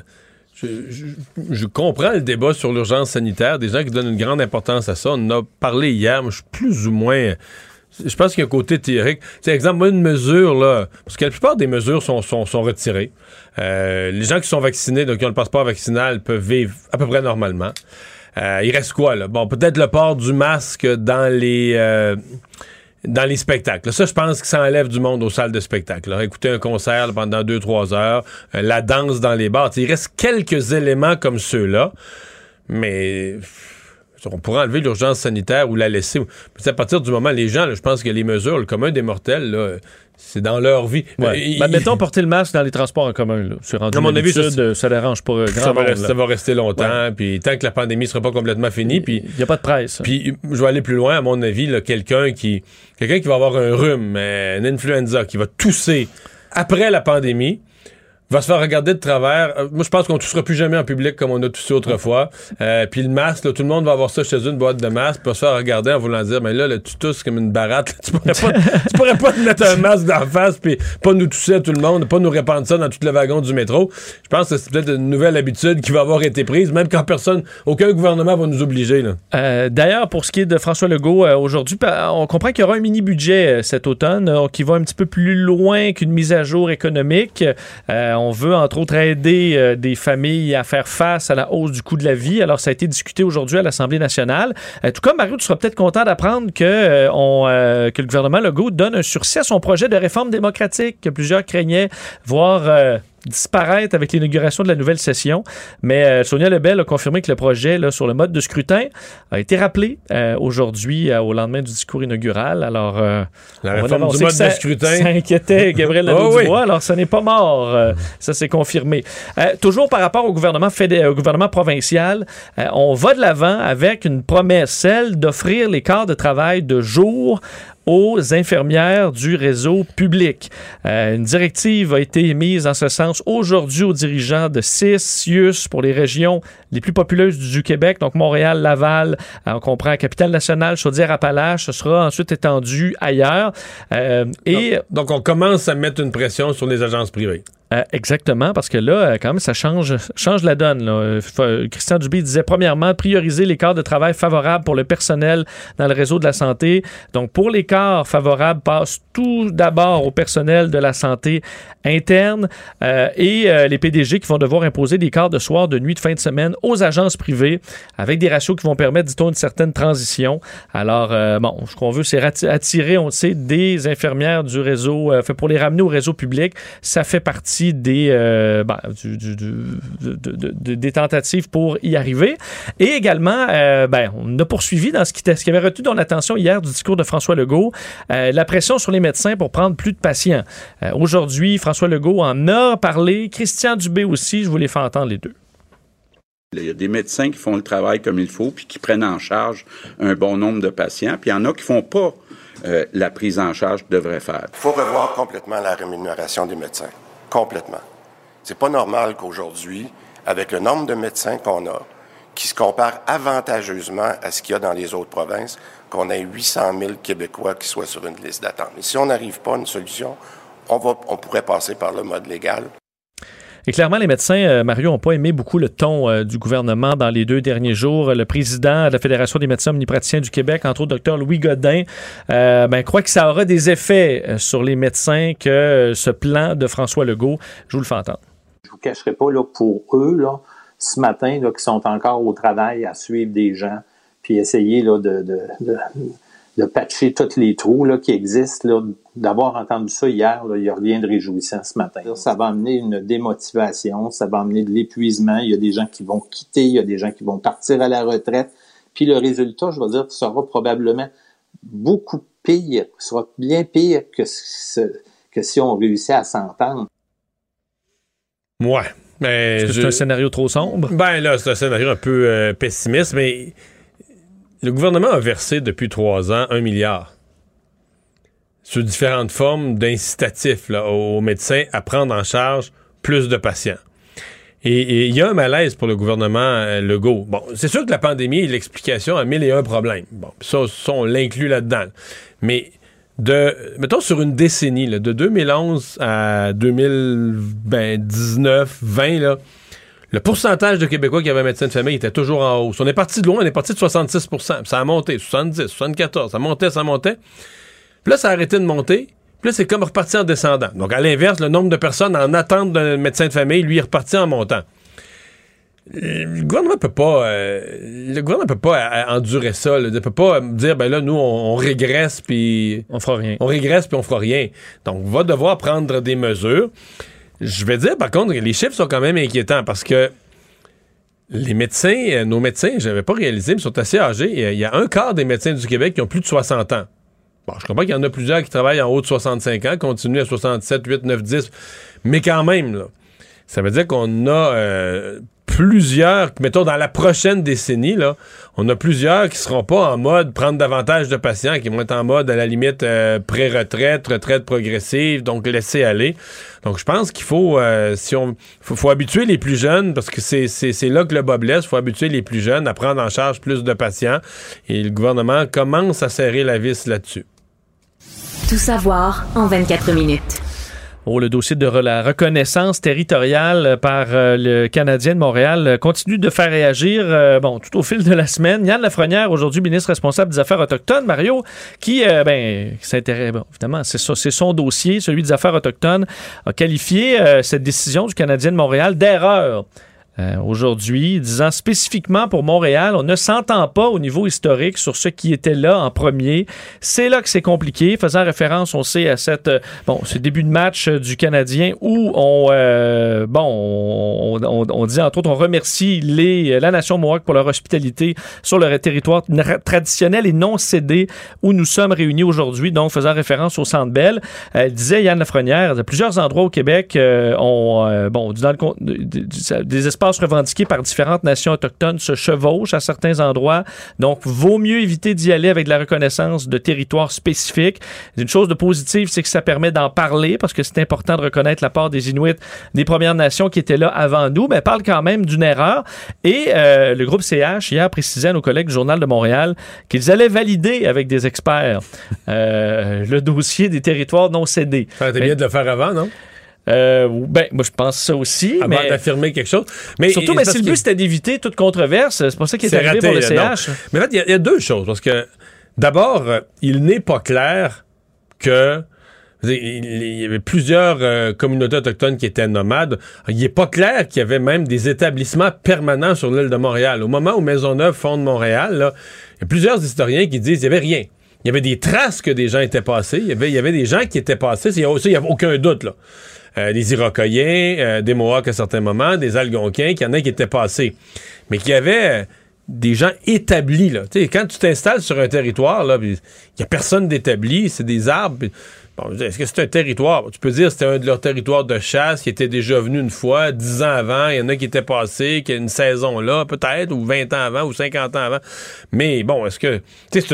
C'est un long débat à savoir qu'est-ce qu'un territoire. Et dans le cas de Montréal, il y avait des Iroquois, il y avait des Mohawks, il y avait aussi des Algonquins qui étaient passés. Donc de trancher pour le Canadien, territoire Mohawk non cédé, comme l'a fait la mairesse. Je comprends qu'eux, ils s'appuient sur la mairesse, sur ce que certains ont fait, mais ça semble pas historiquement fondé. Donc, c'est pas fondé qu'il y avait des gens établis. Puis s'il y en avait qui pouvaient revendiquer le territoire parce qu'ils y étaient passés avant, c'est pas fondé lesquels, là. Est-elle plus passée plus longtemps ou se serait établie plus longtemps? Donc, je trouve étonnant quand même que le Canadien soit allé sur ce terrain-là. Le circule... ça fait une autre controverse. Non, mais c'est... Enfin, oui, des défaites et de la controverse. C'est un début de saison. Oui, beau début de saison. Quand même difficile. Réaction forte aujourd'hui des conservateurs au gouvernement fédéral. Le Parti conservateur du Canada qui réagit à cette vaccination obligatoire des députés pour pouvoir assister aux travaux à la Chambre des communes dès le 22 novembre. Les conservateurs qui dénoncent cette décision qu'ils qualifient de prise en secret par le bureau de régie interne du Parlement qui s'occupe de certains dossiers financiers, administratifs, relatifs à la Chambre des communes. Il y a des représentants de des quatre principaux partis. Mais les conservateurs étaient à la table. Mais ils sont là. Gérard Deltell et Blake Richards sont là, le whip du Parti conservateur. Mais eux disent que ça a été pris en secret, ce que selon certaines sources à nos collègues de TVA Nouvelles disent que c'est pas le cas. Tous les partis étaient mis au courant de cette réunion, même si c'est une réunion qui se tient à huis clos. Blake Richards... Mais c'est toujours secret. Le bureau de régie interne du Parlement, comme le bureau de l'Assemblée nationale, c'est des réunions à huis clos. Le mot dit, c'est la régie interne du Parlement. Et de là dire que c'est secret... peut-être secret pour le public, de toute façon, on n'a pas entendu l'argumentaire. Ouais. C'est pas comme des travaux en chambre. Mais il y a des membres de ton parti. Ben oui, les conservateurs étaient à la table. Ils ont peut-être voté contre, là, mais ça, je comprends. Quand tu perds un vote, c'est plate, mais... parce que d'ailleurs, ce qu'on disait, c'est que Blake Richards, le whip, répétait que la position des conservateurs était que ça suffisait les tests de dépistage rapide, c'était un bon moyen, une alternative valide. Mais ils ne seront pas acceptés pour les fonctionnaires. Oui, exact. Moi, je trouve que pour les conservateurs, il y a un principe démocratique en jeu. Est-ce que tu peux exclure des élus? Les députés sont des élus du peuple. Donc, est-ce que tu peux exclure des élus du peuple des parlements? Ils ont... Et si on allait dans un grand procès en droit constitutionnel, ils auraient peut-être un point à faire valoir. Bon. Une fois que ça c'est dit, c'est la théorie. Dans la pratique, ce que monsieur, madame, tout le monde voit, ce que l'électeur moyen voit, c'est un parti qui a passé la campagne électorale à perdre des plumes. Erin O'Toole a passé la campagne électorale en déséquilibre parce qu'il y avait toujours cette histoire d'une poignée de ses candidats qui n'étaient pas vaccinés. Donc maintenant, quelques-uns, une poignée de ses députés qui ne sont pas vaccinés. Ça a eu toute la campagne. Puis là, maintenant, ils ne peuvent plus prendre ni le train ni l'avion pour se rendre au Parlement. Puis là, s'ils vont en voiture à cheval, finalement, ils vont pour rien parce qu'ils ne pourront plus rentrer dans le Parlement. Et c'est ça que le public voit. Et je comprends le malaise des conservateurs. Ils sont choqués, mais en même temps, ils sont piégés.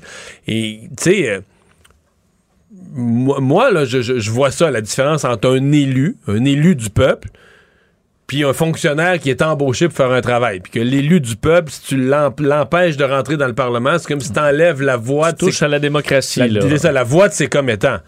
Mais pour le commun des mortels, là, c'est comme, hey, tu fixes une règle qui pourrait coûter l'emploi à des dizaines de milliers de fonctionnaires qui sont obligés d'être vaccinés. Puis toi, t'es en haut, t'es les élus, là, t'es le gouvernement. Le gouvernement, t'es la Chambre des communes, les élus. Puis tu donnes pas l'exemple, puis tu t'obliges pas toi-même à être vacciné. Ça passe pas non plus, là. Surtout qu'il y a quand même... tu peux le faire maintenant par Zoom, là. Pas se faire vacciner. Siéger au Parlement. Oui, non, pas se faire vacciner, mais siéger au Parlement, ce que tu n'aurais pas pu faire il y a 40 ans. Là. Mais là, est-ce que ça te prive de ta participation? Moins. Sauf qu'en présentiel, c'est mieux. Tu peux participer par Zoom, effectivement. Ouais. Donc ça risque d'être la façon de les faire participer. Mais ça me ramène quand même à ce que je dis toujours aux gens qui disent « Moi, je vais aller jusqu'à la Cour suprême pour mes droits comme travail. » La solution la plus simple, ça serait d'aller te faire vacciner. Oui. Le plus vraiment facile. On peut régler ça très vite aujourd'hui. Et dans le cas des députés conservateurs, ça se pose aussi. Dans la mesure où le vaccin est bon, sécuritaire, meilleur pour tout le monde, il devrait faire ça, aller se faire vacciner. On imagine qu'Erin O'Toole, ce serait plus simple de juste dire « Ah, moi, je suis pas d'accord, mais au moins tout le monde est vacciné, donc c'est un problème qui se pose pas. » Ce serait peut-être un peu plus facile. D'ailleurs, du côté du NPD, on dit que c'est une bonne nouvelle. Le Bloc aussi s'est réjoui, quoi qu'on s'entend pas entre les partis sur un format éventuellement hybride ou totalement présentiel à la Chambre des communes. Parlons des conséquences de la COVID au centre-ville de Montréal. Nous, on y travaille, puis on le voit, là, que ça reprend, mais on n'est pas à pleine capacité, là. Et c'est d'ailleurs des chiffres qui sont confirmés aujourd'hui par des détails là, dans le rapport de l'État du centre-ville, piloté par Montréal Centre-ville, le gouvernement du Québec et la ville de Montréal. On dit 41% des commerces qu'on retrouve dans des immeubles à bureaux ou des gares sont encore fermés au troisième trimestre de 2021. Sondage auprès de 1000 résidents de la région métropolitaine. On dit que dans les commerces des galeries marchandes, c'est encore 34% qui sont fermés, 20% des commerces sur Sainte-Catherine, 29% un peu partout ailleurs au centre-ville. difficile. Par contre, les travailleurs reviennent tranquillement du télétravail. On était à 77% au premier trimestre, on est à 47. Dans le cas de Sainte-Catherine, il y a sûrement le fait que le centre-ville est désert, là, mais aussi le fait que ça prend des bottes avec des capes d'acier pour s'y rendre. Oui, t'as tout à fait raison. Ça, c'est pas... Qui doit pas aider, là? Non, on s'entend que ça aide pas, mais que tranquillement, dans les prochains mois, ça va continuer de revenir tranquillement dans les édifices à bureaux et faire revivre un peu le centre-ville. Développement majeur dans cette enquête des suites du meurtre de Gabby Petito, là, cette jeune influenceuse aux États-Unis dont le corps avait été retrouvé après une longue recherche alors qu'elle était partie en road trip à travers les États-Unis avec son copain qui était revenu à la maison seul, sans elle, ne collaborait pas avec les policiers et s'était par la suite enfui. On le recherche depuis ce temps-là et dans les dernières heures, les policiers qui ont confirmé avoir retrouvé des objets lui appartenant dans une réserve en Floride, réserve naturelle en Floride. On parle d'un sentier où il allait parfois marcher, là. Exact, on le cherchait là. Sa famille, d'ailleurs, voulait cibler des recherches à cet endroit, là, dans la réserve Carlton de Floride. Et là, le FBI a confirmé dans les dernières minutes qu'on a retrouvé des restes humains. Dont on n'a pas confirmé que c'était bel et bien des restes humains de Brian Laundrie, mais c'est dans le même coin, à côté d'un sac à dos qui pourrait lui appartenir. Alors, mais des restes humains... on parle pas d'un corps. Ouais, effectivement. Ou qu'il y a des animaux sauvages. Des animaux. On dit que c'était un coin où il y avait de l'eau. Un coin qui s'est asséché récemment. Alors ça aussi, ça peut avoir mené à une destruction partielle d'un corps. Il y a interdiction, je voyais interdiction de vol au-dessus de la réserve. Alors, toute une opération qui s'est déployée pour cette enquête qui se poursuit. Oui, parce que moi, je reste estomaqué que les policiers aient perdu la trace. Le gars part avec sa blonde. Elle disparaît. Bon, ça peut que c'est pas de sa faute. Ça pourrait arriver que c'est pas de sa faute qu'il est arrivé quelque chose. Mais dans ce cas-là, il aurait lui-même appelé la police. En tout cas, au moins, quand il serait revenu, tu reviens de voyage, puis il te manque ton... tu dis, elle est partie, ou t'inventes que... Puis, dans quelle ville, à quel moment, dans quelles circonstances, t'as rien... Alors, quand tu refuses totalement de collaborer avec la police, il semble que tu t'inscris toi-même en grosses lettres dans le front. J'ai quelque chose à me reprocher. Alors, là, on a dit qu'on ne pouvait pas l'arrêter, on ne l'a pas surveillé non plus, et il a pris la poudre d'escampette, puis là, on a retrouvé peut-être son corps. Parlant de drame, rapidement, vous dites que le tueur de Parkland, là, Nicolas Cruz, qui avait tué 17 personnes en Floride, on se souvient, là, une attaque dans une école qui avait soulevé les États-Unis, fait une partie des Américains contre les armes à feu, il était en cours aujourd'hui, plaidé coupable, se disant vraiment désolé de ce qu'il avait fait, d'y faire des cauchemars, avoir du mal à vivre avec lui-même et croit que c'est les familles qui devraient décider de son sort et non pas le jury. Il dit, je crois que c'est à vous de décider où je vais, si je vis ou je meurs, pas au jury. On se souvient que cette histoire-là avait fortement ébranlé les Américains. Lui qui avait ouvert le feu avec un fusil semi-automatique, le fameux AR-15 à l'école Marjorie Stoneman Douglas à Parkland. Il avait été exclu l'année précédente pour des raisons disciplinaires. Alors une très triste histoire. C'était le pire massacre commis en milieu scolaire aux États-Unis depuis la tuerie de Sandy Hook qui avait vu 26 personnes, surtout des enfants, périr. Je termine avec Facebook, Mario, qui pourrait changer de nom dès la semaine prochaine, selon le site de Verge. Votre page, là, le réseau social va s'appeler encore Facebook, mais la compagnie, là, un peu comme Google, qui est maintenant Alphabet, changera de nom. On saura le nom dans les prochains jours, semble-t-il, le 28 octobre prochain. On sait que Facebook, c'est aussi Instagram, c'est plein d'autres départements. Alors, on aura un autre nom, peut-être pour aussi faire oublier certaines mauvaises histoires et certains scandales des dernières années. Daniel Lemire qui disait « Quand ça va mal, on passe ça sur un autre nom. » Voilà. Résumer l'actualité en 24 minutes, c'est mission accomplie, Vincent. Mario Dumont. Joignez-vous à la discussion. Appelez ou textez le 187 Cube Radio. 1877 827 2346.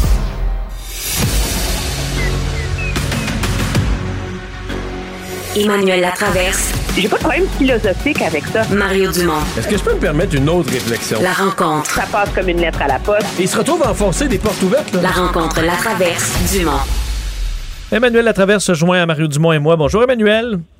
Bonjour! Ah, les conservateurs du Canada sont pas contents de cette vaccination obligatoire pour les députés fédéraux, mais il y a ça, il y a le point de vue sur est-ce que c'est bon, est-ce que c'est une bonne chose ou une pas bonne chose, mais là, on accusait la régie interne d'avoir fait ça en secret. Est-ce qu'ils ont une poignée, là, ou pas du tout, Emmanuel?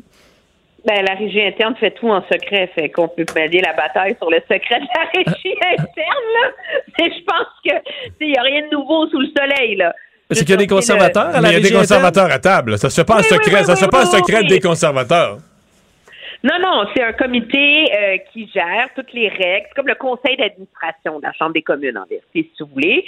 Et tous les partis sont représentés proportionnellement là, à leur poids à la Chambre des communes. Là.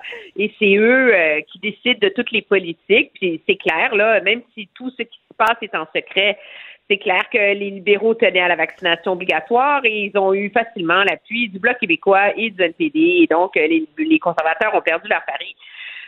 Moi, je comprends la volonté d'avoir un parlement où tout le monde est vacciné pour des raisons sécuritaires, sanitaires. À moins, ça devient un peu ridicule. Si le gouvernement impose la vaccination obligatoire à des employés en télétravail, c'est plus difficile de revendiquer le droit des députés de ne pas être vaccinés. En même temps, moi, j'ai un malaise avec ça, sachant que l'enjeu de la vaccination obligatoire a fait l'objet d'un âpre débat pendant la campagne électorale et qu'il y a quand même 5,7 millions de Canadiens qui ont voté pour un parti qui est contre la vaccination obligatoire.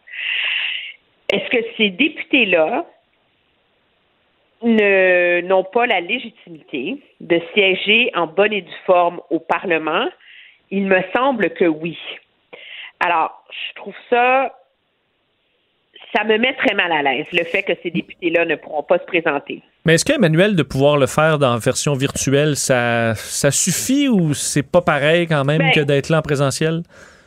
C'est là qu'il y a tout un bras de fer. Tu sais, c'est pas seulement pour des raisons de santé publique là, que ce débat-là a lieu. Là. Les libéraux tiennent à ce que le Parlement soit en mode virtuel. Ça les sert très, très bien. Ça fait des moins bonnes clips, des moins bons topos, d'avoir des députés par Zoom. C'est beaucoup plus facile à gérer que tout le monde soit chez lui. Et donc, les gouvernements aiment beaucoup ça, le Parlement virtuel. Alors, en faisant ça, c'est une façon de essayer de forcer la main aux conservateurs pour qu'ils acceptent le Parlement virtuel. Mais, Emmanuel, moi... Je trouve que quand tu énonces le principe démocratique, là, que ce sont des députés élus, etc., il n'y a pas de doute que tu amènes un point. Puis peut-être même qu'en droit constitutionnel, si c'était plaidé, peut-être même que la Cour suprême finirait par dire, écoute, un député, là, c'est sacré dans notre système, ça porte la voix d'une population. Mais mettons que j'enlève tout ça, mettons que je nous ramène loin du droit constitutionnel sur le plancher des vaches. C'est une catastrophe pour Erin O'Toole. Je parle dans ce que le peuple voit, là, tu sais, qui est pogné avec ça. Il est le seul parti qui a des députés pas vaccinés. Il a été pris avec ça toute la campagne. Ce matin, Philippe Vincent donnait l'image. C'est comme s'il avait couru son marathon, lui, avec les lacets d'un soulier détaché tout le long, parce que là, il y avait toujours cette histoire de quelques candidats pas vaccinés. Puis là, maintenant, ils peuvent plus se rendre au Parlement, ni en avion, ni en train. Puis on se moque de ça. Non, mais on se moque de ça. Puis là, moi, je dis, ils vont venir en voiture à cheval, mais finalement, ils vont venir pour rien. Ils n'auront plus le droit de rentrer dans le Parlement. Mais tu comprends qu'autant sur le plan de la démocratie au sens pur, il y a un vrai débat. Mais dans la politique, avec un petit P là, du quotidien, la politique que M. O'Toole doit gérer, la perception du public, c'est un enfer que ça y fait vivre, là, cette poignée de députés pas vaccinés. Là. Mais moi, je pense qu'il y a peut-être un cadeau du ciel pour M. O'Toole là-dedans. Ils vont aller se faire vacciner. Mais les conservateurs, à un moment donné, tu regardes ton caucus, là, tu te dis, les boys, qu'est-ce qui compte le plus, là? C'est que le Parlement siège ou c'est que vous ne soyez pas vaccinés? Fait que nous, ce qu'on veut, c'est que le Parlement siège. Donc, nous, on va mener la bataille jusqu'au bout pour que le Parlement siège. Puis, suck it up, buttercup, allez vous faire vacciner. De toute façon, vous ne pourrez pas venir à Ottawa si vous ne l'êtes pas. Alors, il y a comme une opportunité là-dedans pour que M. O'Toole puisse enfin poser un geste d'autorité et sortir son parti de ce délire. Maintenant, est-ce qu'il y a la latitude politique pour le faire? Là, je suis pas certaine. Parce que Il reste qu'on les connaît pas. Ils n'ont jamais été... Peut-être tout en a identifié un ou deux là, par déduction, mais ils n'ont jamais été nommés. Le nombre n'a jamais été annoncé officiellement. Un nombre de députés conservateurs non vaccinés, mais... Il y en a aucun à date qui s'est vanté, là, qui a fait de la politique là-dessus ou qui a dit « Moi, j'ai ma liberté, je crois pas au vaccin ». Est-ce qu'il y en a? Moi, j'ai pas vu de conservateur qui était... Il y en a un qui a été nommé et qui s'est connu, qui est contre le vaccin. C'est un député du Manitoba qui s'appelle Ted Falk. Qui, lui, a étudié en quoi? Microbiologie, immunologie, puis après analyse, non? C'est ça? Oui, non, il a étudié en liberté, je fais ce que je veux, puis l'État va pas me dire quoi faire. Et je pense que Mark Strahl aussi, oui, de l'Alberta et de ceux-ci, mais je suis pas certaine. Mais c'est sûr qu'ils se sont pas affichés. Ça, c'est comme... je veux dire, le gouvernement, il les a pris, ils ont pris du tape électrique, ils les ont embarrés dans un garde-robe pour la campagne, puis on dit ça, mon ami, là, au moins, là, ferme-la, tu sais. Donc, on sait pas c'est qui, mais de toute façon, entre toi et moi, qu'il soit 7 ou qu'il soit 25, là. Ah, cette étapie, ça change plus rien. Problème. À cette étapie, on s'en fout. Monsieur O'Toole, là, il faut qu'il règle ce problème-là. Puis c'est malheureux parce que je pense que s'il y avait le moyen de mener la bataille pour que le Parlement siège, ça serait une bataille qui mérite d'être livrée. Parce que je vois pas à quoi ça sert d'exiger la vaccination obligatoire des députés si tu leur permets pas de venir siéger. À un moment donné, ça, c'est très, très contradictoire. Parlons des médecins au Québec, Emmanuel et Mario. Ce bras de fer entre le gouvernement du Québec et les médecins, cette stratégie-là d'aller mettre de la pression sur les médecins pour prendre plus de patients, est-ce que c'est productif? On voyait aujourd'hui Dr Louis Godin, le président de la Fédération des omnipraticiens, qui disait « Ah non, ben là, nous, ça va frustrer les membres. Il y en a qui vont partir à la retraite, il y en a qui vont faire moins d'heures. » Scénario assez sombre. Est-ce que c'était la stratégie à adopter? Moi, le chantage des médecins, là, ça m'énerve. OK? Puis, à un moment donné, tu choisis une profession en sachant dans quoi tu t'embarques. Moi, j'avais jamais compris que de choisir d'être médecin dans la vie, c'est une façon géniale de gagner plein d'argent puis de travailler 2 jours par semaine. Là. Non, 3. Et, 3, excuse-moi. Hey, j'ai eu beaucoup de courriels. J'ai eu des courriels de maman. Ah, ils m'ont dit aujourd'hui que je travaille 2 jours par semaine. OK, mais bon, excuse-moi.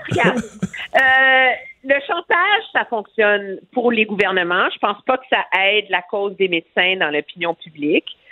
Ce que je comprends, cependant, c'est que le gouvernement est confronté à un problème qu'on ignorait tous, mais qui est un nouveau droit fondamental dans la société.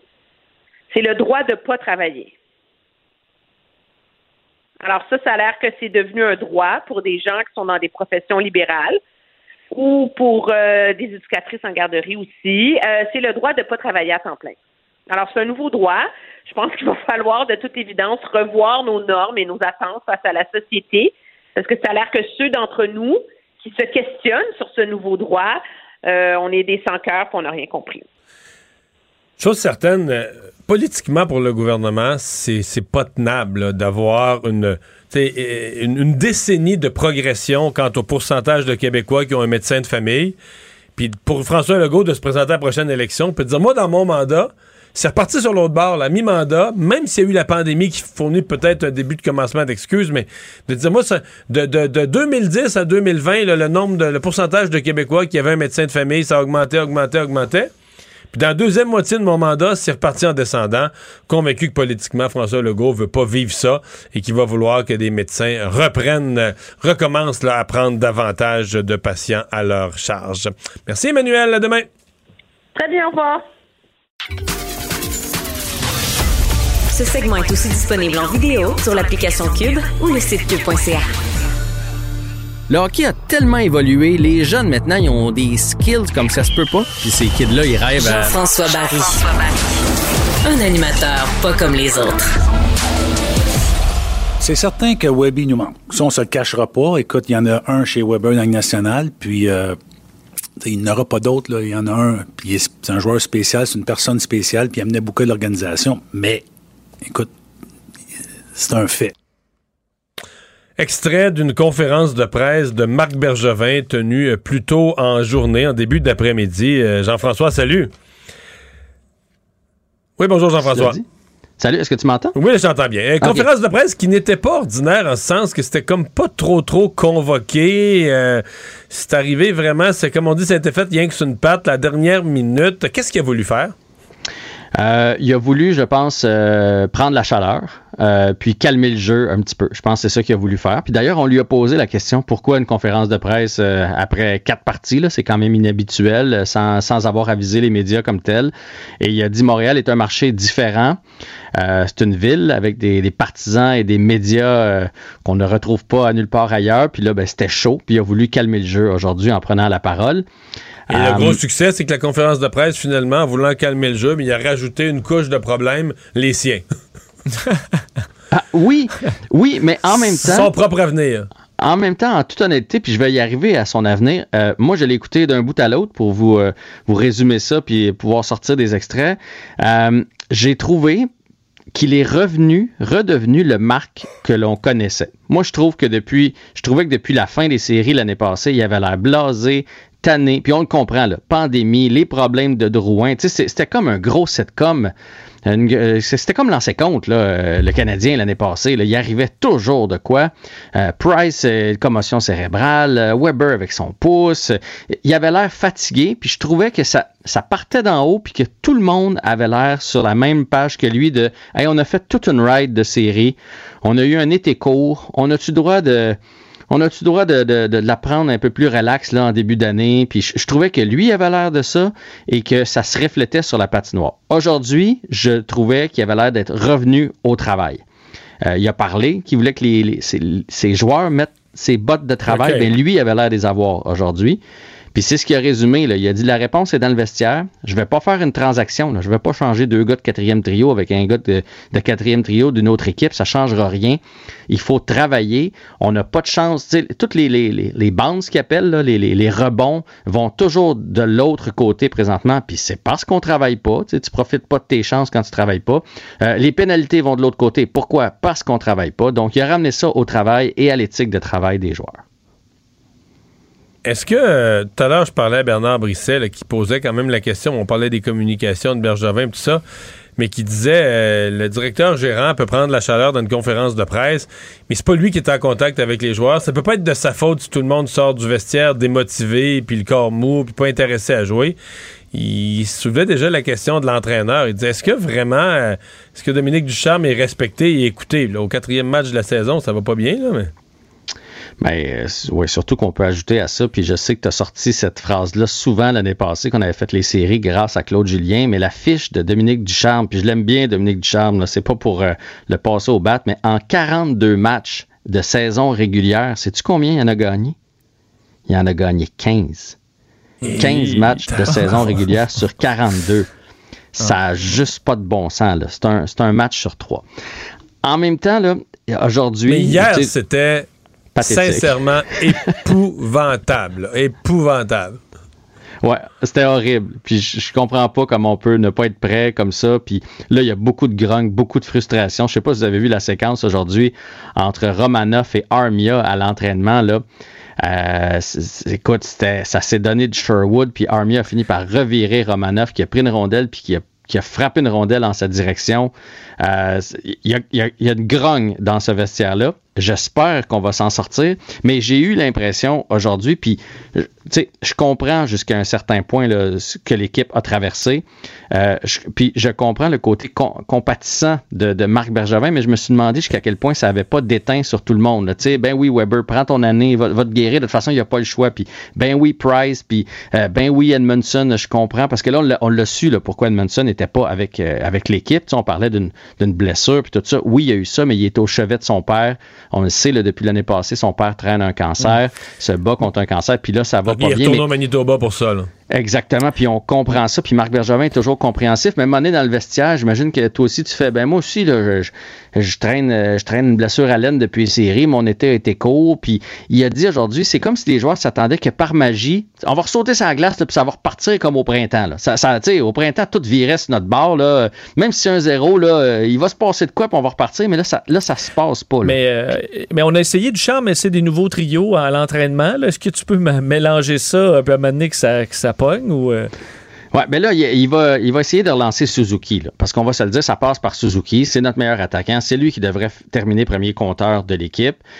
Puis Gallagher devait commencer, puis là, on l'a vu hier, il était frustré, hein, il a jeté les gants, puis après le match, il était frustré aussi. Ouais, en même temps, Gallagher, c'était le cas déjà en série, Gallagher, c'est un gros travaillant, puis c'est le cœur de l'équipe, c'est toutes les belles phrases, mais point de vue au hockey, ça ralentit pas rien qu'un peu, là. Ça, je suis entièrement d'accord avec toi, puis je suis pas certain que ça va le relancer. Reste que lui, il doit se dire, hey, moi, je suis le seul marqueur de 30 buts dans cette équipe-là. Le seul qui l'a fait, là, c'est Gallagher. Fait que mais il leur fera plus. T'annonces ça, il leur fera plus. Ouais, mais dans la hiérarchie, il faut toujours même que tu lui donnes une chance à un moment donné. Parce qu'il était sa troisième ligne depuis le début avec Evans, puis hier avec le gars qu'on... J'oublie son nom. Le gars qu'on allait chercher à Toronto. Brooks, Adam là. Brooks. Adam Brooks. J'avais Adam, mais en tout cas. Fait que tu sais, lui, il veut une chance. Fait que là, c'est Suzuki, Hoffman, Gallagher. On n'a pas de chat de Drouin, Dvorak et Anderson. Puis, on a tassé Caulfield avec Suzuki. Je pense que Suzuki a assez de problèmes présentement s'entraîner la jeune recrue. C'est plate à dire, je l'aime beaucoup, Caulfield. Mais là, regarde, va-t'en sa troisième ligne. Caulfield, pas sûr qu'à mi-novembre, il sera pas à Laval, là. Non, il y a quand même beaucoup de chance. Ouais, OK. C'est juste que, ben, présentement, je trouve qu'il donne la rondelle souvent à l'autre équipe, là. Fait qu'en jouant un petit peu moins... Là. Un petit peu moins de chaleur, un petit peu moins de temps de jeu, il va être plus reposé, il va prendre des meilleures décisions. On va jouer contre des trios moins forts en face aussi. Parce que, tu sais, écoute, c'est ton 20e match à peu près dans la Ligue nationale, t'affrontes toujours la meilleure paire de défenseurs de l'autre côté puis le meilleur trio, ça fait mal. Puis là, on se rend compte que peut-être que Dano, ça fait mal aussi. Et il est revenu beaucoup sur Shea Weber, énormément. Sa présence manque, Price, ça manque. On a appris que Weber, parce qu'ils ont demandé est-ce qu'il a subi une opération, puis il a fait t'es un peu... non, hein? Là, il demandait à son relationniste. Là, on a appris qu'il n'y a pas juste le pouce, il y a la cheville aussi qui va pas bien, fait que ça va vraiment pas bien pour Shea Weber. Puis il a dit c'est un long shot de penser qu'on va le revoir avec le Canadien de Montréal. Qu'on va le revoir dans la Ligue nationale tout court, je comprends. Et terminons avec, justement, parce qu'on lui a demandé son avenir, puis là, il a voulu calmer le jeu. Puis là, il a demandé d'ailleurs d'arrêter d'en parler. Il a dit arrêtez d'en parler, là. Je suis là jusqu'à la fin de l'année. Ça va pas marcher, c'est sûr. Et je trouve qu'il a fait de la politique, Mario, parce que quand on lui a demandé, donc dans un monde idéal, tu serais de retour, il a dit oui, dans un monde idéal, je serais de retour l'an prochain. Donc, c'est ton souhait. Le monde n'est pas idéal depuis le début là, de la saison. Ben, en fait, c'est parce qu'à la fin de l'année, il va toujours pouvoir nous dire j'avais dit dans un monde idéal. Et là, ben, c'est pas dans un monde idéal parce que j'ai pas le salaire ou parce que j'ai pas les coups des franches ou peu importe, mais il a répété 3 fois dans un monde idéal, ouais. Fait que, tu sais, la phrase clé là-dedans, c'est dans un monde idéal. Voilà. Mais est-ce que dans les plans de Molson, Bergevin, c'est out, fini? Mais je ne sais pas c'est lequel des deux. Mais il y en a un des deux, soit que Bergevin veut s'en aller pour quelque chose de plus tranquille, ou Molson ne le veut plus. Mais si les deux voulaient un mariage, ce serait fait depuis longtemps. Ça serait facile à faire, ouais. Ben ouais. Hey, en quelques secondes, le CF Montréal joue ce soir. Oui, gros match contre Orlando. Il reste 5 parties à la saison. On est dans une bataille pour une place en série. Présentement, on est en série. C'est à 19h30 à TVA Sport. Il y a un bon momentum là, quand même pour le CF Montréal. Oui, ça va bien. Puis dans les 5 derniers matchs restants, il y en a 3 contre des équipes là, qui sont en dessous de nous. Donc, c'est prenable. Donc ça serait le fun. On se croise les doigts. Hey, salut, bonne soirée. À demain. Salut. Le remède à la désinformation. Le remède à la désinformation. Mario Dumont et Vincent Dessureau. Cube Radio. Cube Radio. Cube Radio. En direct à LCN. 7h27, comme on le fait tous les soirs, Mario Dumont nous attend dans les studios de Cube Radio à Montréal. Mario, le premier ministre l'a répété aujourd'hui. Les médecins au Québec sont plus nombreux, doivent prendre davantage de patients. Il le répète, s'il le faut, on ira avec un projet de loi. Il faut commencer par le fait fondamental, Pierre. Le nombre, le pourcentage, la proportion de Québécois qui ont un médecin de famille, ça a augmenté, là. Pendant une décennie, là, petit pas par petit pas. Bon, en partie, c'était juste les 2/3, 66 %, puis ça a monté, 70, 74. Et jusqu'à l'année dernière. Et là, c'est comme reparti dans la mauvaise direction. Ça s'est pas effondré, là, mais c'est reparti, ça monte plus. C'est reparti dans la mauvaise direction. Alors, pensons-y. Là, est-ce que François... Ben, il y a des prises de retraite. Probablement qu'on va dire la pandémie. Il y a des prises de retraite de médecins. Ça, c'est certain qu'il y a des médecins qui arrivent à l'âge de la retraite et là, qui vont, en prenant leur retraite, là, c'est des médecins qui en avaient beaucoup, là, des 2000, des médecins assez âgés qui travaillaient plusieurs heures. Donc, quand ils prennent leur retraite, c'est 2000, 3000 patients qui se retrouvent sans médecin de famille. Donc, il faut qu'il y en ait d'autres qui les prennent à leur compte. Les nouveaux médecins en prennent pas autant. Là, en prennent dans certains cas 500. Donc, on est là-dedans. Là. On est dans un moment où on va dans la mauvaise direction. Alors, François Legault, il peut pas finir son mandat. Puis dire, hey, savez-vous quoi? Pendant mon mandat, moi, la question des médecins de famille, c'est reparti du mauvais bord. Il n'y a pas question de ça. Et on a les médecins. Le gouvernement a versé 1 milliard en primes, hein, au cours des 3 dernières années à la prise en charge. Là, des primes à la prise en charge. Donc, qui visaient... Du point de vue du gouvernement, là, on payait ces montants-là parce qu'on visait à ce que les médecins prennent plus de gens en charge. Donc, on va, c'est certain que le gouvernement va serrer la vis, va forcer les médecins à prendre en charge plus de patients. Puis là, là-dedans... J'ai entendu le président de la Fédération des médecins, pas les médecins spécialistes, mais les médecins omnipraticiens, dire « Écoutez, ça va en décourager. » Combien d'heures travaillent-ils en moyenne, les médecins? Ben, c'est ça qui est une bonne question. On a les chiffres de la Régie de l'assurance maladie en jours travaillés dans une année. Il y en a la moitié qui travaillent moins de 200 jours. Donc ça veut dire soit tu travailles 40 semaines par année à la semaine de 5 jours, donc il veut dire que tu prends 12 semaines de vacances, ou sinon ça veut dire que tu es à peu près à la semaine de 4 jours, mais dans tous les scénarios.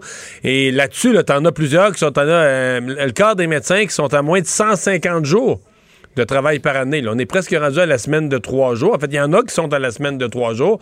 Donc, le gouvernement pense qu'il y a du jeu. Mais là, il y a des médecins qui défendent leur droit de dire, regarde, nous, c'est un style de vie, c'est un mode de vie, on veut s'occuper de notre famille, on veut avoir du temps. Donc, c'est ce qu'on appelle un bras de fer, c'est ce qu'on appelle un affrontement. Ouais. Parlons de l'urgence sanitaire. M. Legault a dit, bon, on devrait voir prochainement avec la vaccination des 5-11 ans, de certaines mesures ou plusieurs, la majorité des mesures même tomber. Ouais. On y croit? Oui, ben oui, c'est logique. Mais il faut comprendre, Pierre, que dans les faits, là, c'est un petit peu, il y a un côté théorique à ça, l'urgence sanitaire. Déjà, la plupart des mesures sont tombées. Dire, présentement, on va au restaurant, on va voir des spectacles. Dire, il y a beaucoup des activités, des choses qui étaient fermées et qui ont repris leur cours normal. Donc, est-ce que le gouvernement se garde certains pouvoirs d'agir unilatéralement par décret? Donc, il faut que ça tombe à un moment ou l'autre, l'urgence sanitaire. Je pense pour le commun des mortels, ce qui nous intéresse, c'est les mesures précises. Exemple, là, est-ce que le port des masques dans les salles de spectacle, c'est quelque chose qui pourra tomber? Mais à mon avis, là, pour la population, c'est pas... Je pense pas qu'il y a beaucoup de gens qui s'empêchent de dormir parce qu'ils disent on vit en urgence sanitaire. Les gens sont sensibles aux mesures qui les touchent, qui les concernent, qui les empêchent concrètement de faire quelque chose. C'est plus en termes de mode de gestion du gouvernement où on veut un mode qui est plus démocratique parce que l'urgence sanitaire donne des super pouvoirs au gouvernement, puis à un certain point, il en a plus besoin, puis il doit céder ça. On va parler de vaccination parce qu'à la Chambre des communes, on souhaite que tous ceux qui y entrent... Ben, en fait, on souhaite, non seulement on souhaite, mais on va obliger la vaccination pour toutes les personnes qui vont y entrer. Mais les conservateurs sont loin de trouver la mesure intéressante, loin de là même, ouais, parce qu'ils contestent. Oui, parce qu'ils ont une poignée de députés non vaccinés, Pierre. Vous savez qu'en théorie, là, en droit constitutionnel puis au sens des grandes valeurs démocratiques, c'est vrai qu'il y a un débat à y avoir. Là, est-ce que tu peux interdire à un député qui vient d'être réélu par la population, lui interdire d'occuper son siège et d'aller porter la voix de ses citoyens? Ça, Pierre, c'est la grande théorie en termes de démocratie et de droit constitutionnel. Maintenant, dans la pratique, là, dans la politique quotidienne, pour Erin O'Toole, c'est un moyen caillou dans son soulier que d'avoir cette poignée de... D'abord, qui ont été des candidats non vaccinés. Toute la campagne, là, il a été obligé de traîner ça. Là, il a fait son marathon de campagne électorale en étant toujours obligé de justifier que lui, contrairement aux autres, avec quelques candidats non vaccinés. Puis là, les députés élus, ils peuvent pas prendre le train, ils peuvent pas prendre l'avion, ils vont être obligés d'aller siéger en voiture à cheval. Puis là, ils n'auront même plus le droit de rentrer dans le Parlement. Donc, pour le commun des mortels, alors que tous les fonctionnaires fédéraux vont être vaccinés, c'est un terrible encombrement pour Erin O'Toole. Et je vais me contenter, je vais conclure en disant qu'il y a une solution vraiment simple que je leur ai trouvée, moi. D'aller se faire vacciner. Se faire vacciner? Merci, Mario. Au revoir. Dès 10h demain sur LCN. Au revoir. Alors, Vincent, ben là, aux États-Unis, tous les yeux sont tournés vers la Floride, vers ces fouilles de la police dans un parc naturel. Ouais, relié à ce meurtre de Gabby Petito, là, cette jeune femme influenceuse qui a été assassinée dans un parc du Wyoming, dont le corps, ben, ça avait mené à d'intenses recherches. Le corps avait été retrouvé à le 19 septembre dernier. L'autopsie a démontré qu'elle avait été étranglée, là, c'est absolument, ça. Et le principal suspect, c'était son conjoint qui avait été, au moment de la disparition, interrogé, n'avait pas collaboré, ensuite avait pris la fuite. Bien, le FBI a confirmé dans les dernières minutes que des effets personnels de son conjoint, là, de son fiancé Brian Laundrie, avaient été retrouvés. Et là, un peu plus tard, on a confirmé que des restes humains avaient été retrouvés dans une zone là, qui avait été submergée et que là, qui n'était plus sous l'eau. Alors, on a retrouvé des morceaux de corps. C'est un peu ce qu'on a confirmé. On n'a pas fait le lien encore ou confirmé que c'était bel et bien Brian Laundrie, mais tout porte à croire que ça pourrait être lui. Quand on utilise restes humains, on se demande toujours ce que ça veut dire, parce que soit qu'une personne a été dépecée, ou soit que c'est carrément un cadavre, mais après le passage d'animaux sauvages. J'essaie de définir le mot « restes humains ». Effectivement, on verra avec l'enquête qui se poursuit, mais on dit dans une zone qui a été submergée, ça peut aussi, ça fait quand même quelques semaines maintenant, ça peut aussi maganer un corps. Là. Alors, ce sera confirmé, mais tous les médias américains sont sur ce dossier depuis quelques heures maintenant. Merci Vincent, merci à vous d'avoir été avec nous. On se donne rendez-vous demain 15h30. Sophie Durocher s'en vient. Bonne soirée. Cube Radio.